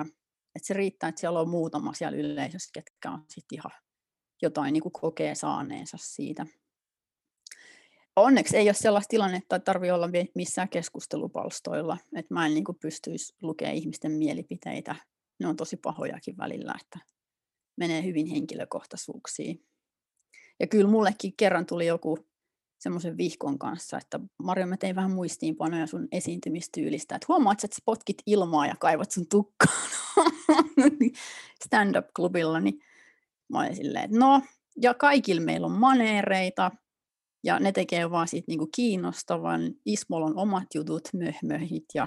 Hän on rakentanut sen, sen hahmonkin niinku siinä. Niin. Mä, mä olen valmentanut Ismo silloin aikanaan, käynyt paljon keiko, keikolla ja just tutkittiin tätä hänen niinku hahmoa ja hän on, on ollut iso ja pieni ja ollut iso. Ja näin, että siinä, silläkin on niinku vaikutus, mikä se habitus on. Ja, just niin. ja just ollaan pohdittu tämä, että toi on niinku, teistä tarvii niinku ottaa pois. Et kun se on, se on, se on, rakentanut, se on rakentanut sen, niinku, sen koko haamon tavallaan sen, sen jutun niiden manereiden ympärille, että siitä tulee se, se juttu ja tätä me ehkä just vieroksutaankin, että, että kun lukee tämmöisiä esiintymisoppaita tai esiintymisvalmennuksia, niin jotenkin, jotenkin niin kuin pitää liikkua ja olla tietyllä tavalla, ja poistetaan sieltä just sitä herkkua, mikä, on niin kuin, mikä tekee susta just sinä. Sattuma ja improvisaatio, se on ihan... Sattumalle pitää jättää tilaa. Kyllä stand-up-maailmassa on, no haluan vielä painottaa sen, että, että monet huippukoomikotkin käy just näissä pienissä baareissa, että jos Dave Chappelle tekee uuden show tai Jerry Seinfeld, niin se käy mokaamassa siellä Joo. pienillä paikoilla. Että eihän se vie niin kuin heti ensin ammattilainenkaan vie sitä niin kuin showta heti kolmen tuhannen ihmisen eteen, vaan se käy ekaksi testaa niitä siikoja, jos miettii, että tykkääkö ihmiset näistä mun jutuista, niin on ainakin jotain niin kuin kokemuspohjaa sille, että hei mä tiedän, että nämä jutut toimii, ja sitten jos ei, niissä ei tykätä tässä yleisössä, niin se on enemmänkin sit sen yleisön oma valinta, eikä vaan siitä mun omasta puutteellisuudesta. Mutta... Mulla on yleensä sille, että mulla on niinku tietyt varmat jutut, millä saa niinku yleisön kuin yleisön niinku pienet naurut tai parhaimmillaan hyvätkin naurut. Sitten on se mun oma juttu, missä on niin kuin tietyt asiat, mitkä mä haluan käydä läpi, niin kuin tämä asiasisältö. Mutta kyllä mä sitten, jos se näyttää siltä, että se on kiva yleisö, niin mä pidän sitä niin kuin semmoisena kullan arvoisena tilaisuutena. Kyllä mä testaan siellä sitten aina jotain. Ja sitten jos ei se lähekkään, niin mä saatan kommentoida tai sitten en kommentoi mitään. Että annan vaan niin kuin mennä yleisö ei se edes tiedä, että heitä on testattu. Mutta se on, on niin kuin hyvä tilaisuus, jos haistaa, että tämä voisi olla se yleisö, että tota, nämä on niin kuin hyvässä vedossa ja hyvät energiat ja kokeillaan tämmöistä. Ja paras on se, että tulee niin kuin tämmöinen callback-tilanne, että mä voin palata johonkin juttuun tosi monta kertaa uudestaan ja uudestaan ja saan sieltä niin kuin nopeita nauruja, niin silloin kyllä niin kuin koomikko Marjo on aika onnellinen. Ja si- siihen ei ole olemassa mitään niin kuin standardia, että mikä se yleisö on. kenen kanssa se onnistuu. Että se voi olla ihan mikä porukka tahansa. Toihan on tosi hyvä työkalu, mitä moni stand-up-komikot just käyttää, että et palaa johonkin asiaan ja se aina niin kuin rakentaa sitä vitsiä. Niin kuin, ja se voi olla joku, jonkun koko shown punchline ja voi olla, että sä palaat siihen ensimmäiseen lauseeseen muuten. Että se on niin kuin semmoinen tietty kliimaksi niin kuin tulee, tulee siitä, että, että on hyvin mielenkiintoista, kun lähdetään niin kuin rakentaa sitä sitä niin kuin omaa, omaa puhetta tai sitä omaa valmennusta, että täällä on elementtejä, mitä ehdottomasti voi, sisällyttää tuosta stand-up-komikka maailmasta. Puhut tuosta energiasta ja kuten ollaan huomattu, niin olet suhteellisen energinen ihminen. Ai jaa, aika pahan näköinen kyllä, mutta... mutta onneksi tämä on podcast, niin kuin kumikevää. Mullakin älä nyt sä oot miesmalli, älä viitti. Niin, Kun kateelliseksi. No, kiitos. no en et kateellinen voi olla, tai no oo vaan, mutta okei, okay, okei. Okay. No onneksi tämä ei ole kisa. Äh, mistä sä ammennat sun energiaa? Siis se on, mä, mä oon Lahdesta. se on se pohjavesi. Mun vanhat työkaverit joskus vuosia sitten, niin semmoiset karskit äijät tuli jossain firman tilaisuudessa porukalla hakkas mua selkää sille, Marjo, me ollaan mietitty, että sä oot pienenä pudonnut pataa. Ja se on niinku, en mä tiedä, no ihania, ihania tyyppejä. Annoin kaikille kenkää ei, kyllä mä niinku, musta on monta puolta, musta on se vakava asia linjalla, mutta sitten mä koen itse hyvin vahvasti, mä saan hirveästi energiaa hassuttelusta ja vitsailusta ja mä oon aina viihtynyt ehkä enemmän niinku jopa poikaporukoissa, missä ne jutut on tosi rentoja ja, ja välillä lähtee ihan lapasesta. Mä oon ihan kummelifani, turhapurofani, mitä näitä nyt köyhiä 80-luvun lapsia, niin, niin tota, komiikka on, on semmoinen, että joku puoli mussa kaipaa sitä ja nauttii siitä tosi paljon. Ja sitten mä huomaan, että kun mulla on kaksi lasta, niin, niin jos mä yritän saada heidät tekemään jotain, niin harvemmin se onnistuu sillä, että, että niinku käsketään ja sanoo, että tee keskenäs. Mutta sitten kun mä pystyn vetämään jotakin läpällä ja se homma lähtee ihan käsistä ja me nauretaan ihan kippurassa jotain niin kuin ihan tilannekomiikkaa, niin en mä tiedä. Eh, onko mä sitten joku addikti? Öö. Joku. Eiköhän me kaikki olla addikteja niin. tavalla tai toisella. Jotkut on myös suru ja, ja niin kuin niin. pönötysaddikteja. Se, Sekin niinpä. on addiktio. Et kyllä niin kuin, en mä jaksa koko ajan pelleillä ja joskus niin kuin riittää. Ja sitten mulla on tosi paljon semmoisia erakkokausia, että jos mulla on keikkaputki, niin mulla saattaa mennä kolme päivää, mä tuijotan vaan seinää. Nytkin sä näet, täällä on verhot kiinni ja ovet on lukossa ja pipo päässä kohta täällä sisällä. Mulla on tosi vahva se introverttipuoli. Ja tota, et koko ajan ei voi, ei voi maksimoida mitään fiilistä liian pitkään. Eihän se karhukaan riehu koko ajan, välillä se syö puolkoita. Aa, siisti. Et välillä pitää tasapainottaa sitä niin kuin omaa, omaa meininkiä. No entäs sitten, kun sä oot saanut keikan ja tämä, tämä esiintymispäivä tai puhujapäivä on, on tulossa vastaan, niin onko sulla jotain ö, rituaalia siinä niin kuin esiintymispäivänä, puhepäivänä, mitä seuraat? Kerro siitä. Joo, silleen kiva tilanne, että kun tämä on mun päätyö, niin mä oon saanut karsittua kaikki mulle luontaisesti epäsopivat työtehtävät pois. Mä en ole palaveri-ihminen ja mä en ole niinku Excel-ihminen ja mulla on niinku se keikka on se ainoa, mistä mun täytyy suoriutua satasella ja siitäkin yli. Eli aamut mä yritän saada niin, että ei, mulla ei ole mitään muuta kuin lähtö sinne keikalle. Ehkä vähän jotain sähköpostia voi tsekkailla. Sitten yleensä mun puheenvuoro sijoittuu iltapäivää, jos on tämmöinen pitkä päivä, että niillä on ensi asiaa ja sitten mä oon niin se vapauttava viimeinen numero, niin mä käyn saunassa ennen kuin mä lähden mihinkään. Ja tota, en mä tiedä, mä käyn siellä ja, ja sitten jotenkin niin kuin rentoudun ja keskityn siihen. Sitten tietysti ajetaan sinne keikkapaikalle, niin autossa, okei, okay, mä en tiedä, pitäisikö tätä nyt kertoa, mutta joskus mä saatan puhua itselleni, niin kuin, että mitä, mitä tänään tapahtuu ja tänään Marja mennään töihin.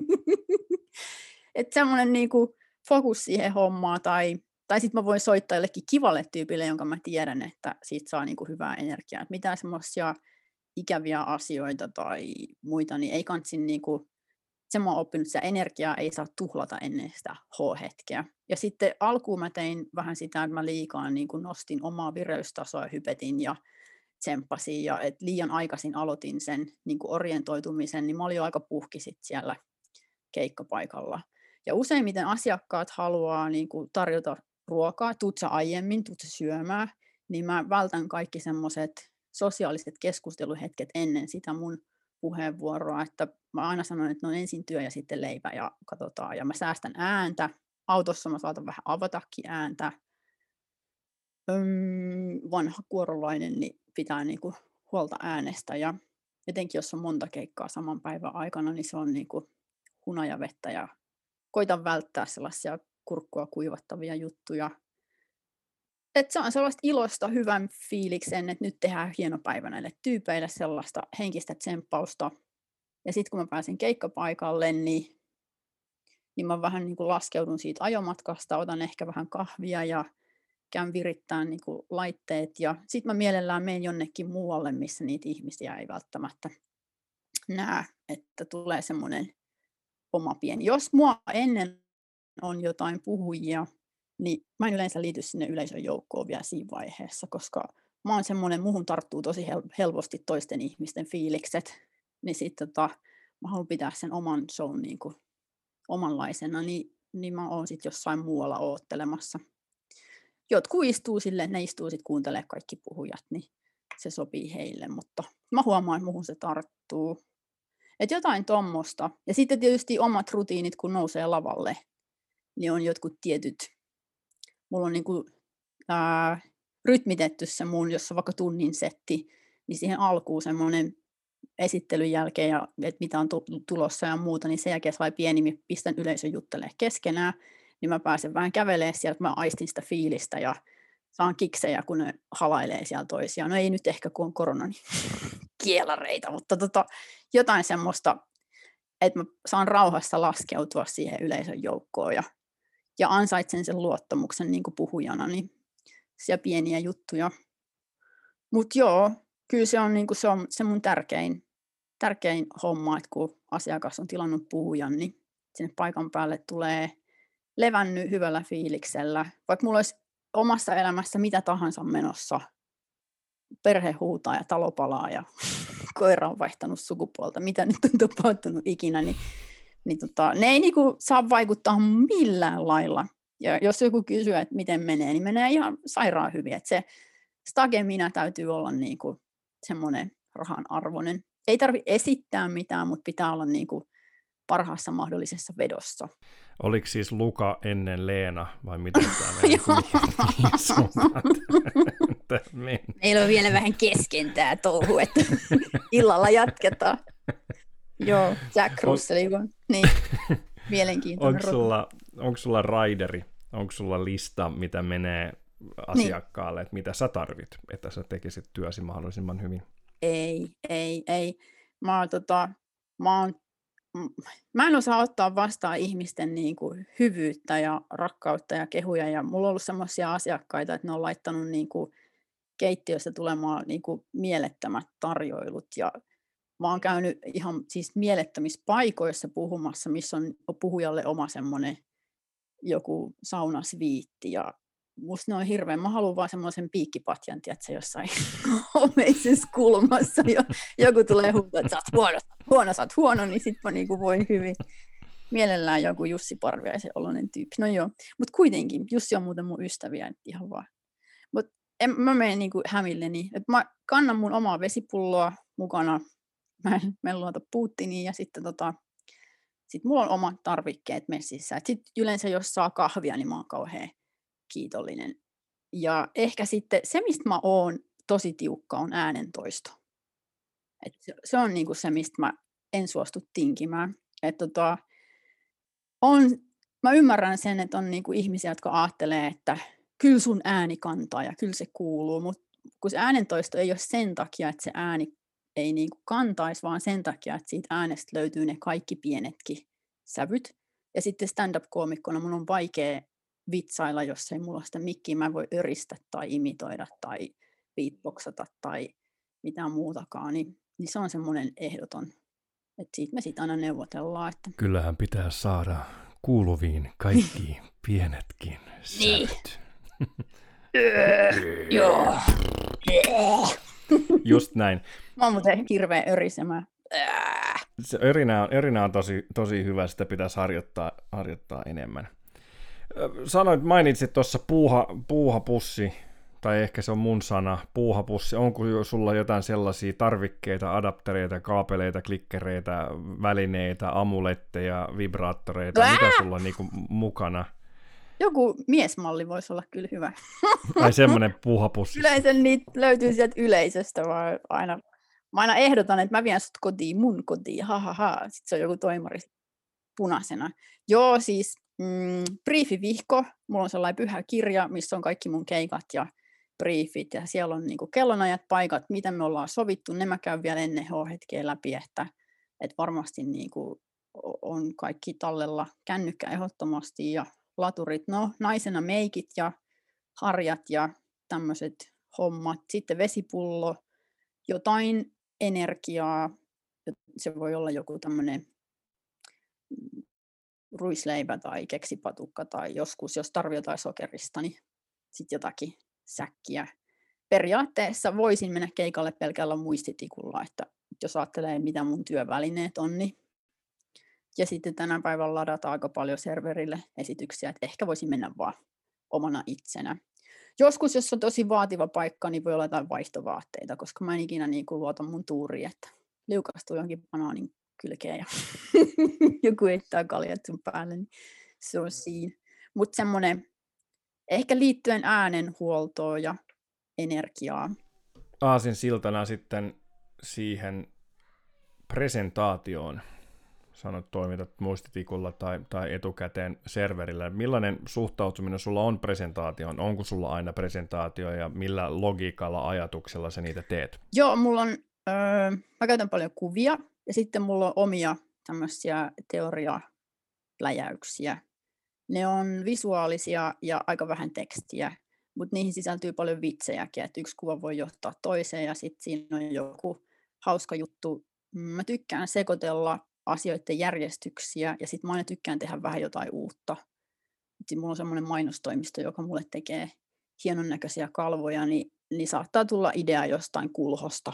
Ja sitten mä jotenkin liitän sen tähän pandemiaan ja tunnelmiin ja muuhun. Että tota, paljon mä selaan erilaisia kuvia, seuraan maailman menoa, uutisia ja koitan saada niinku semmoista ajankohtaisuutta. Mutta sitten mulla on sellainen perusrunko, etenkin kun mä oon tämmöinen en mikään julkisuuden henkilö, niin ihmisten täytyy tietää, että kuka mä oon ja mitä mä teen, niin mun esittelykalvo on niinku semmoinen aika tärkeä. Et ei kauheasti voi puhua itsestään, mutta jonkun verran avata, että mikä se juttu on, että tietokirjailija ja lisenssivalmentaja, mitkä lisenssit ja sitten ammattipuhuja. Ja sitten tietysti tuo stand-up-puoli, niin sen mä kerron aina, koska muuten ne epäilee, että mä oon kännissä tai sekasin tai mä en ota mun työtä vakavasti ja sitten ne soittaa vartijat ja kaikki menee hukkaan ja Tom Pöysti joutuu mennä mun jälkeen sinne. Jokainen meistä tekee presentaatioita tavalla tai toisella työssä tai elämässä. Opi sinäkin tekemään parempia, jopa täydellisiä presentaatioita. Täydellisen presentaation luomisen verkkokurssi ammattipuhuja.fi kautta kurssi.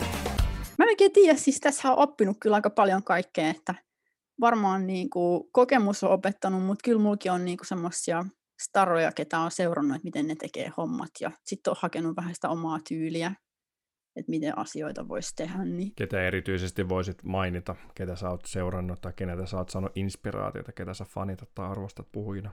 Ai niin, kenen ikkunan takana mä monen. Ei, se oli eri keskustelu, mutta siis, siis sekin on mielenkiintoinen. Me voidaan jatkaa, jatkaa siitä sitten toisena hetkenä, mutta siis, siis tällä ammatillisesti, ketä, keneltä sä oot oppinut asioita puhujina? Ensimmäinen puhuja, ketä mä oon kuullut, mun piti mennä oikeikseen ja mä olin semmoisella kurssilla. Me käytiin kuuntelemaan Sarasvuon Jaria ja mä, se oli, vuosi oli 97, eli mä olin silloin, ee, minkä ikäinen mä oon? Nuori, tosi nuori, joo. Alle 30. Joo, kiitos. 130, joo. Ja tota, sen jälkeen on ollut varmaan sitten kaikenlaisia. Mä tykkään käydä kuuntelemaan. Ihmisillä on eri tyylejä. Yksi tietysti Esko Valtaaja, joka on hirmu niin kuin, ihana silleen vaan kuunnella, kuunnella. Mutta kyllä varmaan niin kuin Sarasvuojari oli semmoinen, että tota, pääsin kuuntelemaan ehkä siinä, kun oli uranousussa ja äijä parhaimmillaan, niin se kolahti.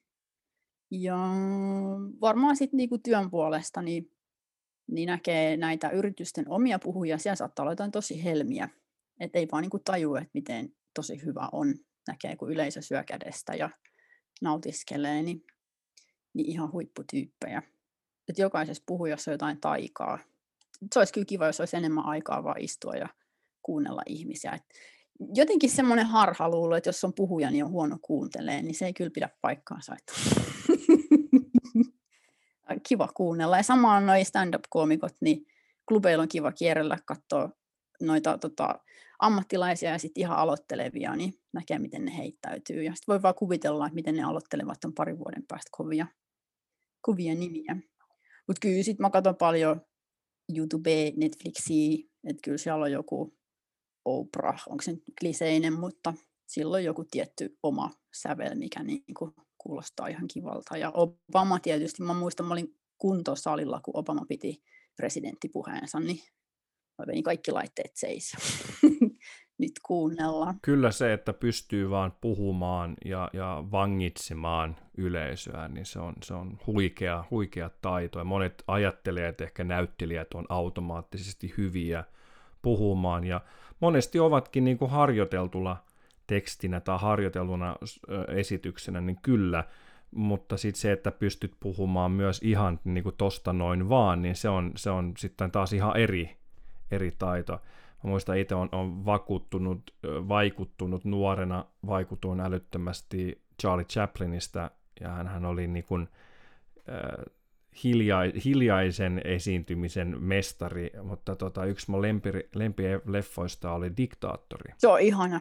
Tuli joskus 40, 40-luvulla, siis just sodan aikana, ja tota, etenkin se hänen loppuspiikkinsä siinä on niin hyvä.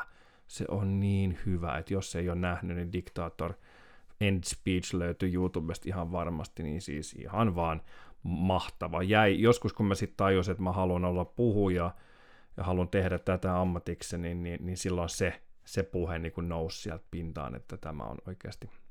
Että kyllä siinä on, siinä on jotain, se, jotain niin kuin, mitä voi sitten linkittää kaikkiin muihinkin juttuihin. Just tuli mieleen tuosta, että mäkin nautin niin suunnattomasti, kun mä käyn jossain tapahtumasta, että tilaisuudessa, jossa on ihminen, joka ei tiedä kuinka hyvä hän on.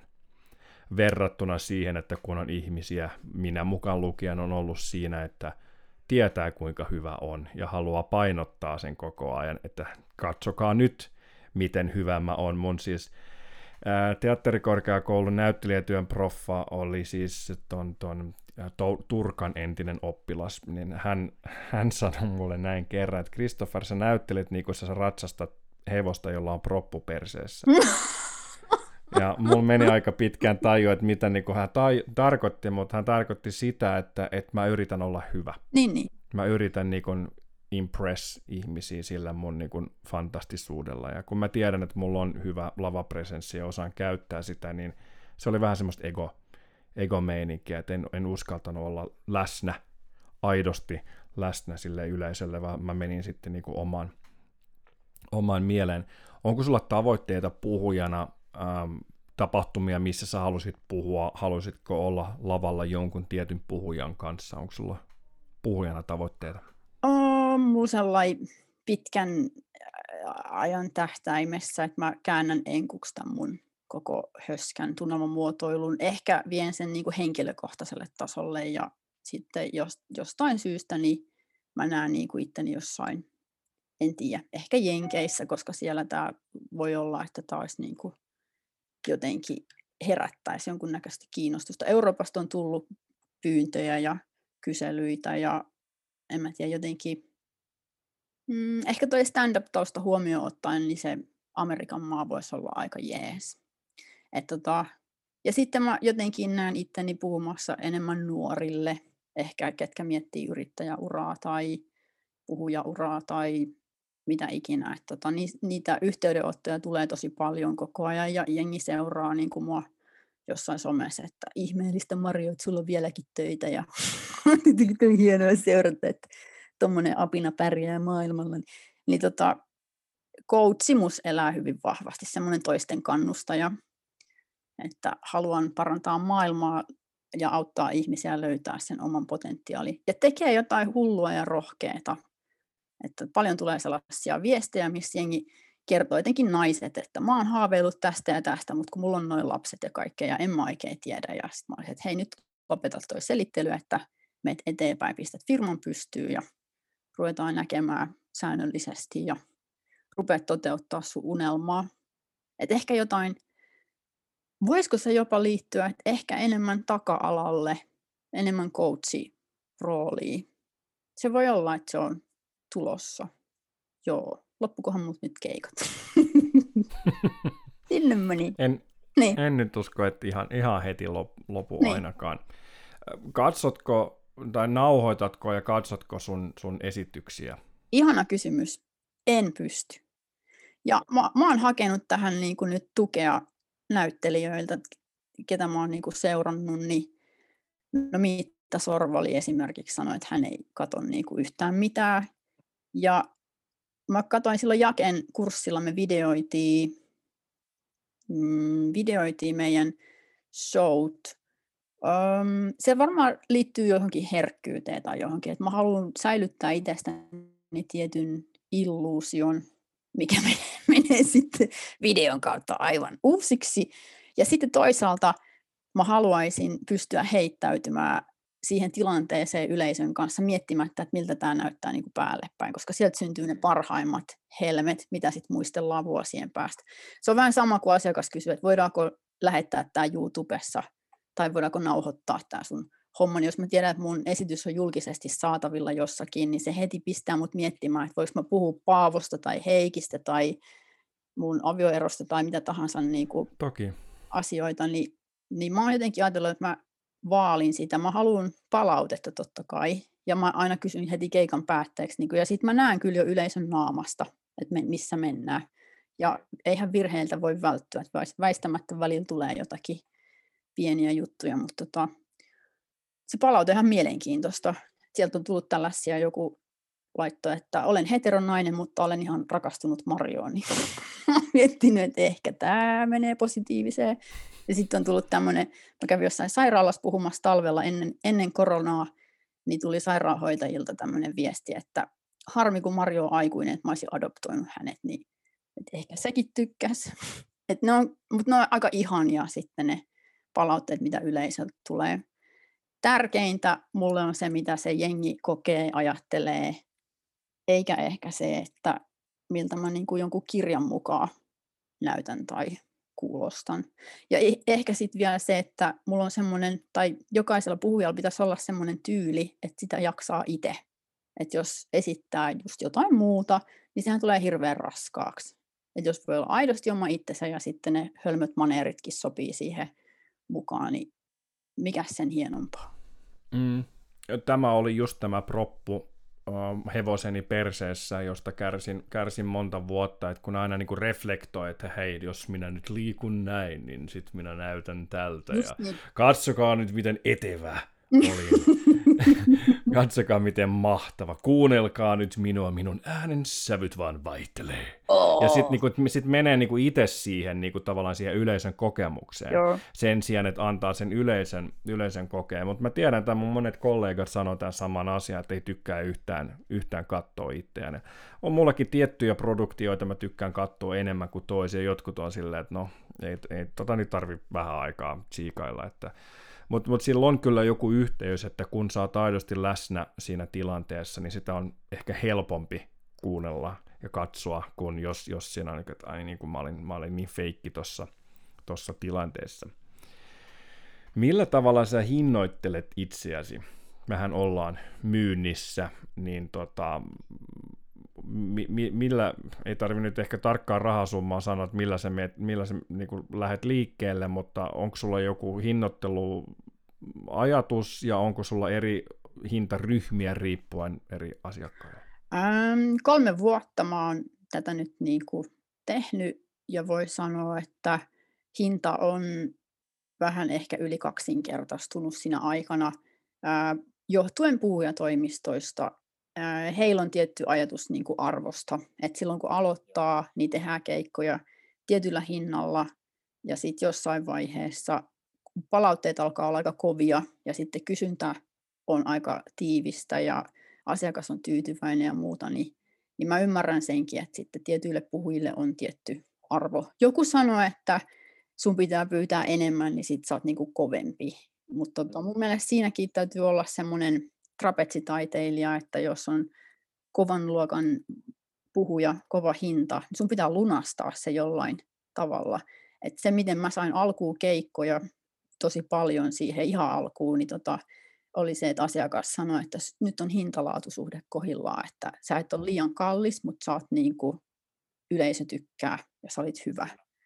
Ää, sitten mun arvomaailmaa, jos miettii, niin raha, suhde rahaa on niin kuin silleen vaikea, että mä en niin kuin löydä itsestäni semmoista roopeankkaa, niin rahasampoa, että mä oon hirmu antelias ja lapset nylkee sen, minkä kerkee, mutta mä en ole niin kuin silleen, että mä maksimoisin mun, kun jotkut ajattelee, että no paljon sun vuoden liikevaihto on ja, ja paljon se nyt niin kuin myyt tässä kuussa ja mä aina ajattelen sen sille laadullisesti, että kuinka monta kivaa keikkaa mulla on tulossa. Ja joskus voi olla, että sitten tingitään hinnasta, jos se keikka tai sieltä tulee vaikka enemmän keikkoja, niin ne on niin mahtavia niin kuin ammatillisesti toteuttaa. Et jotkut pitää kiinni siitä tietystä hinnasta, että 2,5 tonnia ei sen alle koskaan mihinkään. Suomalainen yleisö on tosi niin kuin fiksu ja sitten Suomi on tosi pieni maa. Et jos alkaa levitä sellaista infoa, että se on ylihinnoiteltu suhteessa siihen, mitä se oikeasti on, niin siinä on ehkä vuoden verran, kaksi vuotta keikkoja, mutta sitten alkaa niin kuin myynti sakkaamaan ja sitten ihmetellään, mistä se johtuu. Että vanhana torikauppiaana niin, niin mä aina haistan sen, että kun asiakas lähestyy tarjouspyynnöllä, niin totta kai mun täytyy tietää itse oma arvo, että alle tietyn summan en lähde keikalle, mutta sitten kuitenkin, että se olisi asiakkaalle reilu. Jos on vaikka sairaala, niin niillä on tosi tiukat budjetit. Um, stand-up-koomikkojen keikkapalkkiot on niin kuin satoja euroja ja sitten puhuja-alalla niin tunnin puheenvuoro, niin, niin kyllä se niin kuin varmaan semmoinen lähemmäs kahta tonnia, jotain sen tyyppistä. Ja sitten tietysti jos mennään ulkomaille, niin siellähän keikkapalkkiot automaattisesti kovempia. Mutta siellä mä oon kohdannut sitä, että pitää laittaa kovempi hinta kuin mihin ehkä on tottunut, koska muuten ei oteta tosissaan, jos sä lähdet jonnekin puhumaan. Niin siinä, siinä voi kaksin kolminkertaistaakin sen oman, oman puhujapalkkion. Joo, ja sitten se on tapahtumissa vähän sama, että jos on ilmaistapahtumia, niin yleisö ei ole niin messissä, kun sitten pyydetään pieni lipun hinta, niin sinne koetaan, niin kuin, että sillä on arvoa. Toki, Toki kaikessa digimarkkinoinnissa, että nyt, nyt niin kuin sosiaalinen media ja netti ylipäätään on, on täynnä kaiken näköisiä ilmaisia kursseja ynnä muuta, ja itsekin teen tämän projektin myötä ilmaisen kurssin, joka on osa sitä myyntifunnelia, että saadaan sitten ihmiset ostamaan sitä, sitä niin kuin varsinaista kurssia, koska pitää antaa tietty määrä, mutta monet kysyvät just tätä, että miksi sä velotat niin, kuin niin paljon ja mites, mites tämä, että et sä vois vaan tulla niin kuin puhua. Kun näitä tulee aina välillä näitä kyselyitä, että näkyvyyttä vastaan ja näin, ja ni, niilläkin on niin kuin tietty paikka ja tietty, on tässä nyt kymmenen eri puhujan kanssa puhunut, niin kaikilla on joku sama ajatus, että on tietyt tahot, tietyt instanssit, tietty määrä pro bono keikkoja vuodessa, niin kuin mitä voi tehdä, ja se on niin kuin tosi kiva tehdä, mutta et, tämä on kuitenkin bisnes, kyllähän tällä pitää, pitää myös elää. Joo, ja siis ilma, ilmaiskeikoille joudun sanomaan ei, ja yleensä niitä perustellaan sillä, että Marjo, että edistät sun kirjamyyntiä ja muuta, niin ensinnäkin kirjamyynnistä mäkään en saa kuin muutamia prosentteja, että se ei niin kuin, peitä yhtään mitään kuluja. Ja sitten toisaalta palkkioista lähtee aina se puolet veroihin ja sivukuluihin ja mihin tahansa, että tota, se mitä käteen jää, loppujen lopuksi on tosi vähän. Et, ja kyllä mä sitten niinku ajattelen silleen, että no asiakas palaa sitten, kun on budjetti kunnossa. Et ei tarvitse niinku sen takia polkea hintoja, että saadaan tämä nyt väkisin myytyä, että, että pikkuhiljaa. Mutta semmoinen monikanavainen ansaintalogiikka, että yrittää sitten saada niinku rahaa vähän eri tahoilta, että kirjamyynti yksi ja valmennukset ja puheenvuorot omansa. Ja, et sit jos laittaa kaikki munat yhteen koriin, että pelkästään puheenvuoroja, niin voi olla tosi kylmiäkin kausia. Että tuommoinen korona kun iskee, niin se on sitten siinä. Että. Mutta tota, kyllä tässä on joutunut itse opettelemaan semmoista tietynlaista laatulujuutta, että, että tota, sen takia mua myydään nyt aika paljon puhujatoimistojen kautta tai pääosin, ja se on ihan hyvä, koska siellä on sitten neuvottelijat erikseen, ja, ja sitten toisaalta niin, niin tota, niiden tuki on ihan äärimmäisen tärkeää. Asiakas saattaa vaihtaa mieltä, haluaa muokata sopparia, vaihtaa päivää, niin sitten se, että mun aika ei menisi niihin, vaan sitten joku muu koordinoi ja ja sitten voi olla jopa sellaisia tapauksia, että asiakas ei ehkä sitten maksakaan tai muuta, niin että siinä on joku virallinen taho, välissä hoitaa sen sopimuspuolen. Niin... Ja voi olla sellaisia tilanteita, näitä ei kannata ehkä lähteä kalastelemaan, mutta puhujatoimistojen kanssa on hyvä, että kun niillä on omat peruutusehdot, että joskus tulee viime hetken peruutusehto ja sä et edes käy keikalla, sä saat silti palkkaa. Ai no sitä ei ole vielä mulle kyllä, mutta... mulle on joskus käynyt. Ei senkin, mut, mutta, sen takia mut ei, hyvän sit... näköinen, mä arvan, maailman peru. mutta niitä ei kannata lähteä kalastelemaan, mutta siis, mut siinä on niinku hyviä, hyviä, hyviä puolia siinä on, mielessä, että jokaisella kannattaa olla niinku peruutusehtoja, niin kuin missä tahansa, koska tilanteita, tilanteita tulee ja sattuu. Tietenkin tämmöinen koronatilanne, niin ei, ei korvaa sitä, koska silloin puhutaan force majeure tilanteista, mutta että jos, jos tota, mulla on itselle siis semmoinen järjestely, kun, kun tota, teen tapahtumia tai myös, myös puhujana buukkaan itse, että jos se, jos se siirretään, niin 12 kuukautta eteenpäin voi siirtää sen, jos se ähm, alle kuukauden, jos yli kuukauden ennen tapahtumaa perutaan, niin siitä tulee 30 prosenttia siitä alkuperäisestä äh, hinnasta, ja jos se on alle kuukauden, niin se on 50 prosenttia siitä niin sillä tavalla pystyy asettelemaan se jo ammattimaisesti niin kuin missä tahansa ammatissa, missä tahansa kaupassa on niin kuin perutusehtoja ynnä muuta, että jos kikkaillaan sillä, että kaksi viikkoa ennen keikkaa niin vaihdetaan, niin siinä on saattanut monta, monta keikkaa niin kuin tulla kyselyitä niin kuin välissä, jolle mä oon sanonut ei, Niinpä. niin sitten se, ei ole, sit se ei ole reilu, mutta tätä kyllä käytetään jonkin verran, että he näkyvyyttä tai just kirjamyyntiä varten tai, tai tällä, niin se on ihan tervettä pitää semmoista omaa oman järjestelyyn. Oh. Mikä on viilein kautta villein paikka, niin kuin tapahtumapaikka, missä sä oot luennoinut?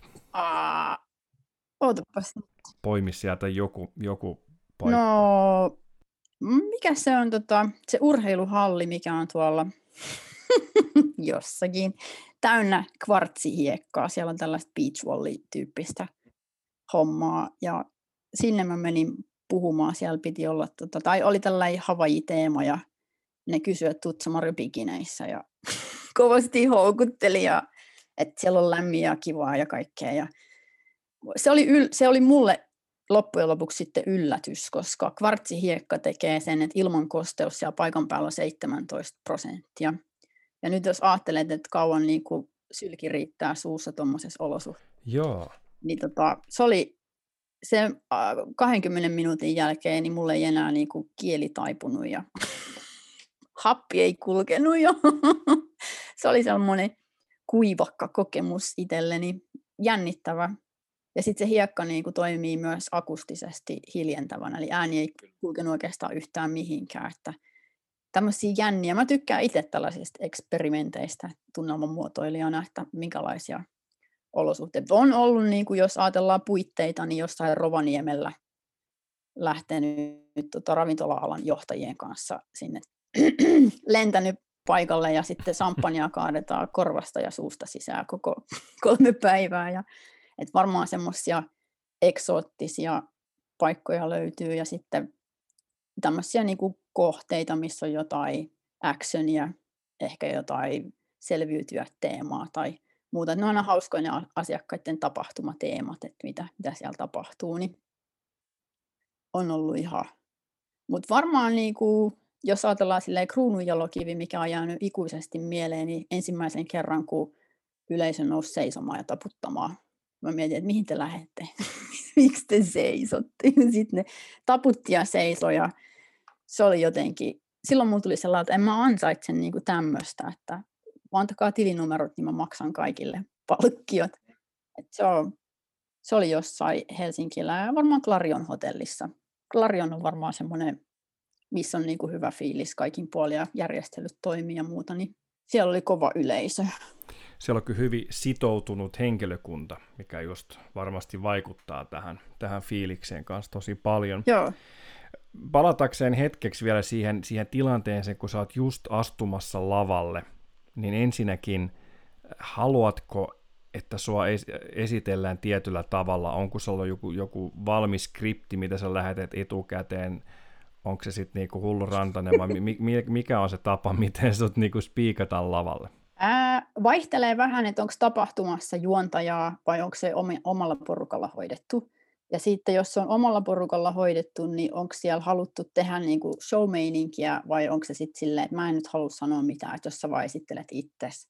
Et se on yleensä tota persoona-kysymys. Sitten jos on tämmöinen seminaari, missä on juontaja, niin, niin ammattilaisethan sitten soittaa ja käy briefiin ja vähän tutustuu, että varmaan niin kuin paras tämmöinen sisäänjuonto on tapahtunut Rovaniemen kuntaseminaarissa, missä J.P. Rantanen, eli tämä aivan ihana linnanjuhlien juontaja ja uutisten lukija ja ystäväni, hän toimi moderaattorina siellä tapahtumassa, niin hän oli mennyt jopa niin pitkälle, että olin miettinyt, mitä tunnelma tarkoittaa niin kuin uutislähetyksessä ja mikä rooli ohjaajalla on ja kaikkea muuta. Ja se sisääntulojuonto oli, oli kyllä, niin kuin siitä oli nähty vaivaa ja, ja se saikin sitten yleisöltä hyvät niin kuin palautteet jälkeenpäin, että mahtavaa heittäytymistä moderaattorilta. Mutta mä yleensä annan niin kuin ihmisten, mikä tuntuu itselle mukavalta, että, tota, että se sopisi siihen persoonaan ja teemaa ja tapahtuman juontoa. Joskus ne sanoo, että esittele sä itse itsesi, että, ja joskus ne on ihan silleen, että täällä on tää, jee. En, en niinku loukkaannut mistään, ei haittaa mikään. Siitä hetkestä, kun sun nimeä sanotaan, jos on moderaattori tai astut lavalle ja avaat suusi, niin onko siinä välissä jotain? Onko sulla tunnusbiisi? Joo, Eye of the Tiger ja sitten stand-up-klubilla, kun mulla oli oma klubi, se on nyt remontissa, mutta se Eye of Tigerissa oli sen verran aikaa, mä löin yläfemmat yleisössä niin kuin melkein kaikkien kanssa. Et menin sen mikin kanssa sinne heilumaan ja fiilistelin. Kaikki sisääntulobiisit on ihan mahtavia. Musiikkia käytetään ihan liian vähän. Et se voi olla happy tai mikä tahansa niin kuin vanha hitti. Tai Lahdessa mä kävin puhumassa tota, OP-pankin otapas nyt, siellä oli joku henkilöstötilaisuus, tosi iso yleisö ja se oli ensimmäinen keikka mun kotikaupungissa ikinä, niin niillä oli sitten Bradin kotiin biisi ja sittenhän me itkettiin siellä. ne ei tiennyt miksi, mutta me itkettiin kaikki, kaikki yhdessä. Et musiikilla on ihan mieletön vaikutus. Sitä käytetään ihan liian vähän. Se on myös statementti tietyllä tavalla. Se musiikissa on niin paljon informaatiota. No siinä tulikin jo jotain tapahtuman järjestäjille, käyttäkää enemmän musiikkia, olisiko, olisiko tota Mari Rantasella jotain muuta vielä sanottavaa, mitä haluat puhujana sanoa tapahtuman järjestäjille, miten niiden tulisi ajatella tai tehdä, että puhuja, vieraileva puhuja voisi tehdä työnsä mahdollisimman hyvin? Lämmin vastaanotto auttaa aina, mikä on niin kuin Suomessa mun mielestä ne hoidetaan tosi ihanasti, että puhuja otetaan vastaan niin kuin kaivattuna ystävänä ja sitten jotenkin semmoinen vieraanvaraisuus ja, ja auttavaisuus, että mä itse arvostan niin kuin hyvää palvelua ja kohteliaisuutta ja, ja tämmöisiä niin tapahtumissa.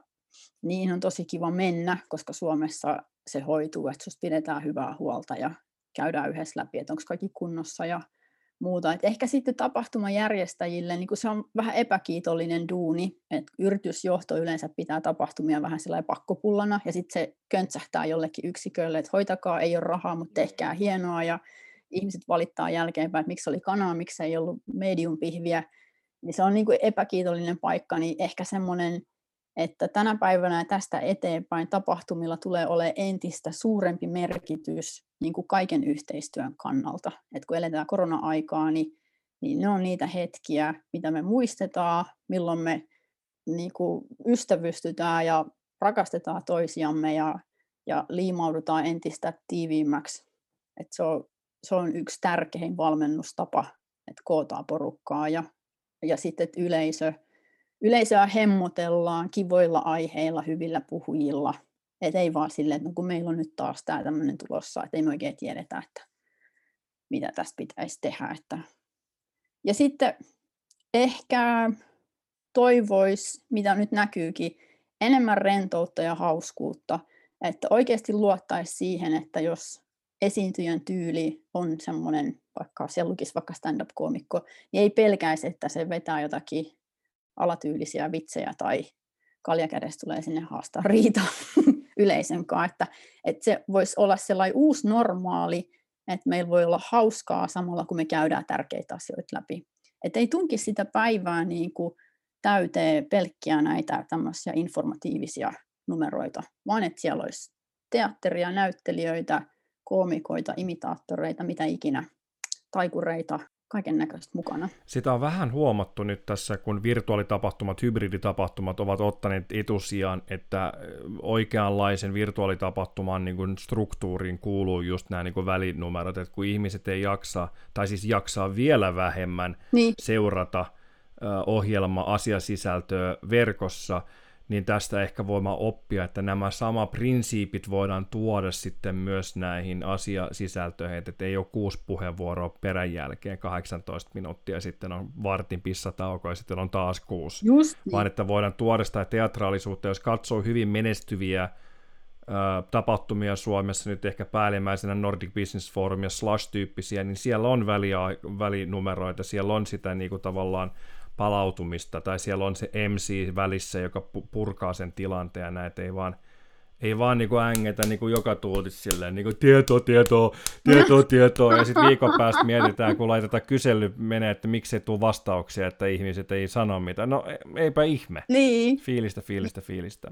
No entäs muille puhujille, mitäs haluaisit sanoa, mitä vinkkiä tai, tai, tai inspiraatioita voisit antaa muille puhujille? Mulle on tullut nyt tota Facebookissa aika paljon viestejä, että hei, kiinnostava toi sun juttu, mitä sä teet, että mäkin haluan puhujaksi ja että miten mä voin aloittaa. Ja sitten mä yleensä kysyn, että no mistä sä haluat puhua? Ja oot sä asiantuntija, puhuja, motivaatiopuhuja, valmentaja, mikä sä oot, että mikä se sun genre on? Ja että jotenkin niin kuin, kuka tahansa voi tätä alkaa tekemään, mutta se vaatii ihan hirveästi töitä, oman itsen kanssa ja ne motiivit pitää olla kunnossa, että minkä takia mä nousisin lavalle ja yleisö kuulisi mun juttuja, miten tämä muuttaisi maailmaa, miten mä tekisin tästä paremman, että jos ajattelee, että onpa fancy ammatti, tällähän tienaa, että mä rupean vaan tässä heiluttelee kelloa ja sitten heitän pari läppää myynnistä ja sitten tota, mä oon stara, niin vähän aikaa sitä varmaan voi tehdäkin, mutta sitten se tie loppuu aika nopeasti.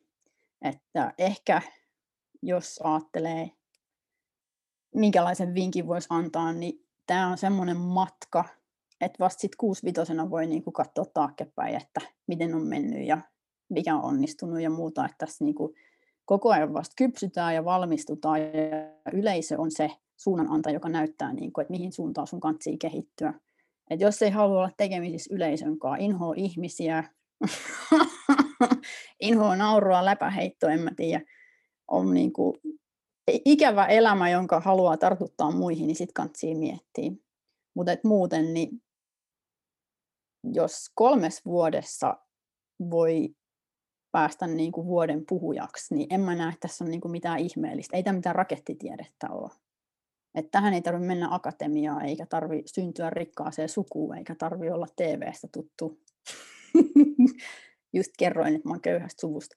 Niin, mutta tota, se työ, se on tietynlaista, siihen kuuluu asioita, täytyy tehdä työ itsensä kanssa tyyppinä, persoonana, ja sitten ei saa mennä huijaamaan ihmisiä. Et ei voi puhua ruoansulatuksesta, jos ei oikeasti tiedä siitä mitään. Tai tuolla on joku professori, joka on eri mieltä siitä, että, että mitä puhuu lavalla, niin semmoinen ihmisten huijaaminen, niin siihen ei kannata lähteä. Että sellaista varmaan nopeita polkua ei ole. Ja joka tapauksessa pitää olla jonkun alan asiantuntija on se sitten teatteri tai konseptointi tai mikä tahansa, niin pitää olla sen jutun asiantuntija.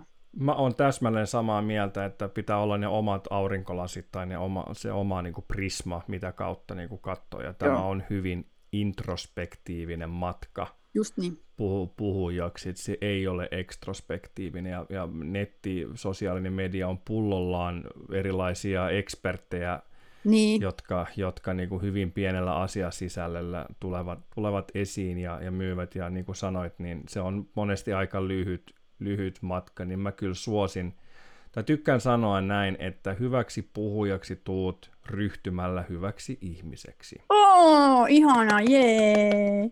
Se on kasvuprosessi ja, ja tota, siinä on kausia, jolloin on niin kuin hyvä flow päällä, hyvä veto päällä ja tulee hirveästi ideoita ja tulee hirveästi keikkoja ja sitten on kuivia kausia, jolla ei tule mitään, niin et ehkä niin kuin ei välttämättä kannata ihan heti don't quit your day job meiningillä, niin Niinpä, että niinpä. vaikka tulee muutama, muutama keikka ja nämä aiheetkin vähän niin kuin myös puhujatoimistoissa asiakkaissa, niin ne vähän vaihtelee, niin kuin, että mikä on, mikä on silloin niin kuin kuumaa ja mitä niin kuin myydään ja näin, niin, so, niin kuin, tämmöinen niin kuin sopeutumiskyky ja, ja niin kuin, ilman, että menettää sen oman ytimen, niin kuitenkin, että voi puhua monelle eri yleisölle, että sä voit puhua konseptoinnista aika monelle tyyppisille niin.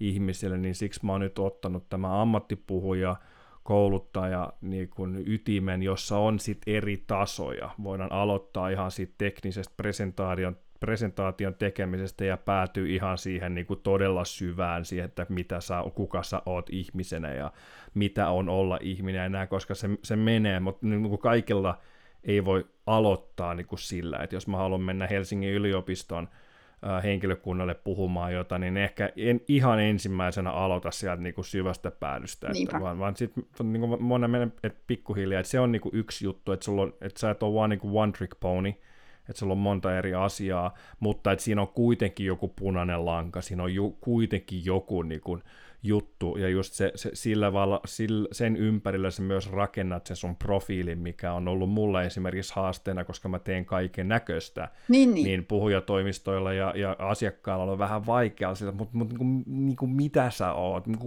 häh, mikä tämä niin kuin juttu on, niin tämä ammattipuhujakulma on nyt se mun, mun niinku kulma siihen, että et, et se, on, se, on, se on tarkka, se on niinku lasersäde-tyyppinen tämä, tämä niinku fokusoituminen, mutta kyllä se, se sisäinen matka ja, ja valtavan nöyryys ja valtava niinku läsnäolo ja, ja palvelemisen into, vaikka tämä on monella tavalla hyvin helppoa ja hyvin palkattua duunia, niin tämä on samalla hyvin raadollista ja hyvin raskasta duunia, ja, ja siihen pitää niin kuin ko- kokonaisvaltaisesti hypätä mukaan, eikä vaan niin kuin lyhyen palkkion haku silmissä. Ei. No, no, no. Ja sitten semmoinen ajatus, että mulle kuuluu tämä ja mun pitää saada tämä ja nyt mun pitäisi tämä ja oikeasti eipä välttämättä yhtään mitään. Että se, että jos jotain tulee, se on aina plussaa, mutta loppujen lopuksi ihmisille ei kuulu oikeastaan yhtään mitään. Että, että tota, kyllä se varmaan kasvattaa henkisesti. Olin tässä seuraavaksi kysymässä sun mottoa, niin olisiko tämä, että ihmisille ei kuulu yhtään mitään, eikä jos muotoillaan se vähän eri tavalla. Sä puhuit laatikoista tuossa aikaisemmin, tykkäät laatikoista, että jos sut nyt laittaisi laatikkoon ja laitettaisiin tarra päälle, niin mitä siinä tarrassa luki? Mikä on Mario, Ran- Mario Rantasen motto kautta elämän filosofia? Siinä lukee tälleen, että mitä tulee paikalle, kun Mario tulee paikalle? Poliisi. Jee. Yeah. Mä kä- Eikö toi oli tosi hyvä. Mä käytän, mä käytän ton tota sit siinä, siinä somekuvassa niin oh, laus, lauseena. Mutta tulee aina, aina mieleen tuosta poliisiläpästä tulee vitsi, että et tota, miksi, miksi tota, poliisilla on pamppo vasemmassa kädessä. No. Kun asiakas on aina oikeassa. Haha. Oh my God. Tähän vielä no, loppuun vapaa sana. Joo, ei siis vakava slogani. Ai, va- okei, okay, ollaan vielä siellä. Okei, okay, vakava slogani. Niin, tota, elämää eletään eteenpäin ja ymmärretään taaksepäin. Että tota, mä näen silleen, että meidän ihmisten elämä on niinku, siellä on monta elämää sisällä. Mikään niistä ei ole merkityksetön ja, ja se, mitä huomenna tapahtuu, niin, niin me ymmärretään se sitten vasta niinku myöhemmin. Ja nyt kun katsoo vaikka koronaa, niin sitten me ymmärretään myöhemmin. Ja, ja nämä on niitä juttuja, että kun me ollaan niistä kiinnostuneita, niin siitä saa kyllä puhuja ammattiin ihan uutta polttoainetta. Että ei ajatella, että ideaali elämä olisi jotenkin se tavoiteltava, koska me ymmärretään sitten vasta jälkeenpäin, että mikä, minkäkin merkitys on ollut. Mikä sitten johtaa siihen, että kun käy puhumassa, niin voi olla, että vasta vuosien päässä jollain oivallus syntyy, että ah, tätä se tarkoitti. Toi oli se juttu. Ja mulla ainakin, kun mä oon käynyt kuuntelemaan puhujia, niin nyt vasta ruvennut tulee semmoisia flashbackkejä, että ai niin, se sanoi muuten näin. Ja tämähän niin kuin, nyt näkyy mun elämässä tälleen. Että... Se on vähän niin kuin hyvä kirja, että aina kun sä palaat siihen, niin sä löydät, löydät uusia aspekteja, koska sä oot muuttunut, niin Just niin, niin. Monet, monet asiat jää hautumaan sinne takaraivoon ja sitten vasta, okei, okay, nyt, mä, nyt mä tajun. Epälineaarisesti tulee. Se on käsittämätöntä. Mun saattaa olla, kun täällä pääkaupunkiseudulla tekee paljon keikkoja, niin voi olla tapahtumia, että joku ihminen niin on kuullut mua kuusi kertaa. Niin tämmöinenkin tapaus on ollut, että on on kuullut kuusi kertaa, mä kysyn, että miksi sä oot täällä taas oikeasti, koska sä tiedät mitä, niin sitten ne saattaa sanoa, että niin, mutta kun joka kerta mä löydän jotain eri, ja mä oon eri ihminen kuin mitä mä olin eilen, ja mulla on eri tilanne, ja että tota, sekin, että jos mietitään, että no me ollaan nyt kerran kuultu tätä, tilataanko sitä enää uudestaan, mutta mut loppujen lopuksi, kun siellä yleisössä voi tapahtua mitä vaan, niin vaikka kuulisi kuinka monta kertaa tahansa jotain tyyppiä, niin se on aina vähän erinäköinen se homma että tilatkaa. Tilatkaa, niin. kyllä. Tilatkaa Mario Rantanen kuusi kertaa ainakin, äh, koska Mario Rantanen ei myöskään sanele tai lausu sitä samaa puhetta sanasta sanaa, vaan siinä on aina uusia juttuja just sille yleisölle tehty. Mistä sä haaveilet? Ai, mistä mä haaveilen? Öö, varmaan tämä kes- keski-ikä, niin mä haluan myös muuttaa jonnekin Loimalle ja, ja tota, Karja, ei kun Karjaalle. Missä sä olit? Karjalla? En mä tiedä. Se on salainen paikka, kun sä oot niin hyvän näköinen. Niin sit siellä on naisia ovessa, kun en mä tiedä niin. Tota. Öö, joo, Lahteen. Varmaan semmoista, mä aina haaveilen sellaisesta seesteisestä maatalosta, mutta sitten mun päävalmentajana sanoi, että Marjo saisit siellä 10 minuuttia ja sen jälkeen sä turhautuisit ja haluaisit actionia. Mä haaveilen, että mä voisin tehdä tätä hommaa niin kuin yli eläkeiän. Että mä voisin vielä 90 Aira Samulin istu kerran yhdessä tapahtumassa mun vieressä ja ja mä katsoin, niin kuin, että tuossa on muuten mun esikuva, että, että tota, hän edelleen nousi lavalle ja mä, mä oon miettinyt, että jos pystyisi siihen, että voisi vielä satavuotiaana vetää poliisileppää jossain itsekseen tyhjälle yleisölle. Hoitokodissa, joo. Ehkä se, että voisi säilyttää kepeän humoristisen otteen elämään, ei ottaisi liian vakavasti mitään, ei kokisi tuskaa, jos jollain muulla menee paremmin kuin itsellä, että toisen menestys olisi itselle inspiroivaa ja, ja voisi ajatella niin, että jos en mä tänään nyt jaksanut tehdä mitään, niin fine, mä teen sitten myöhemmin, olisin parempi ihminen kaikille, iloisempi, enkä ajattelisi aina niin kuin vaikean kautta. Joku tämmöinen. Mutta mä ymmärrän senkin, että elämässä pitää olla niin kuin värejä ja vastapainoja, että ei aina voi olla kiva, että joskus on tosi ikävääkin ja kaikki on välillä hankalia, mutta voisi niinku tehdä oman osuutensa siinä, että ihmiset olisivat jotenkin onnellisempia. Laita tilinumeron, niin mä pistän sulle rahaa tulemaan. Mä laitan. Tähän vielä loppuun vapaa sana, mistä, mistä sä haluat, mitä sä haluat hehkuttaa? Hehkuttaa. Mitä, mitä projektia, onko sulla kirjoja, onko sulla uusia valmennuksia, videoverkkokursseja? Ähm, mitä sulla tulossa? Mä oon opettelemassa nyt verkkokurssin tekemistä ja varmaan jossain vaiheessa syksyllä aukeaa nettisivut ja löytyy saitit. Kolmas kirja on tulilla, mutta sen kanssa mä haluan tehdä sen rauhassa. Se on tämmöinen, miten, minkälaisia kyvykkyyksiä meillä on, ää, miten me ollaan ketteriä, kun tunnelma on muutoksessa, niin, niin siihen, siihen laitan. Mulla on omia veikkauksia, miten tämä koronahomma etenee, niin mä haluan vähän antaa aikaa ja katsoa, mitä tässä tapahtuu. Et nyt on jo jotain merkkejä ilmassa, mutta tota, kyllä mä ajattelin, että mä voisin ottaa vähän enemmän rauhassa, että, että semmoinen, ää, mä oon tutustunut niin kuin, mua kiinnostaa psykologia ja vähän narsismia ja tämmöiseen, tämähän on aika narsistinen ala esiintyminen ja, ja sitten tota, se, että ei kadottaisi itseään ja sitten jos narsismille antaa liikaa tilaa, niin siitä voi koitua kaikenlaista ahdistavaa.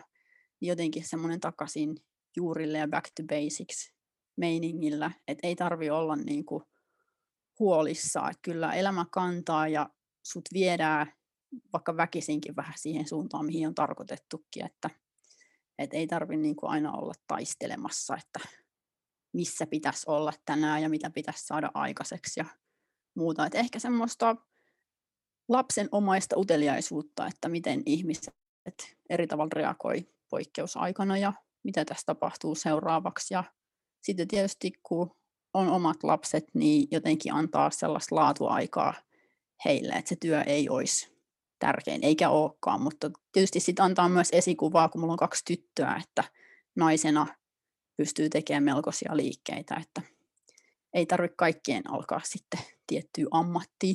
Mä uskon, että mä oon löytänyt silleen oman juttuni, että jos ei muuta, niin asiakkaat pyytää keikoille ja sitten mua viedään sinne vaikka väkisin poliisi. Mutta se me tehdään, että sä tuut tekemään stand-upia hmm. ehdottomasti. Kyllä, väsätään sitä. Ja mä muotoilen sen tunnelman oikein mukavaksi. Sä et edes huomaa, että sä oot tehnyt stand-up-keikan. Hmm. Tätä työstetään. Tämä on nyt julkisesti lausuttu, kirkossa kuulutettu. Tänään äh, Hullun Rantasen seurassa myös Christopher Weiss pääsi välillä vähän ääneen. Kiitos siitä oikein paljon. Kiitos. Me nähdään pyörteissä. Kaikkea hyvää. Olet ihana, olet rakas, nauti ja arvosta itseäsi. Älä anna kenenkään muun tehdä tärkeitä päätöksiä sun elämässä. O itses paras kaveri. Ajattele asioista. Kaikki menee hyvin ja on reilu itseäsi kohtaa. Työ ei tekemällä lopu ja seiskaa yhtä hyvä kuin kymppi. Ole tärkeä. Pidä tunnelmasta huolta ja jos sulla on seitsemän numeroa heittää mulle tuohon lottoon, niin tänne mulle meili. Tarvi rahaa! Mä, mä laitan sulle maili ja tilinumeron perään, johon voi tulla puolet sitten Joo, ainakin puolet. Kiitos oikein Hyvä. paljon. Kiitos, näkemiin, hei hei. Puhumisiin. Koulutusta, inspiraatiota, vinkkejä ja yhteisöllisyyttä ammatikseen ja ammatissaan puhuvalle. ammattipuhuja.fi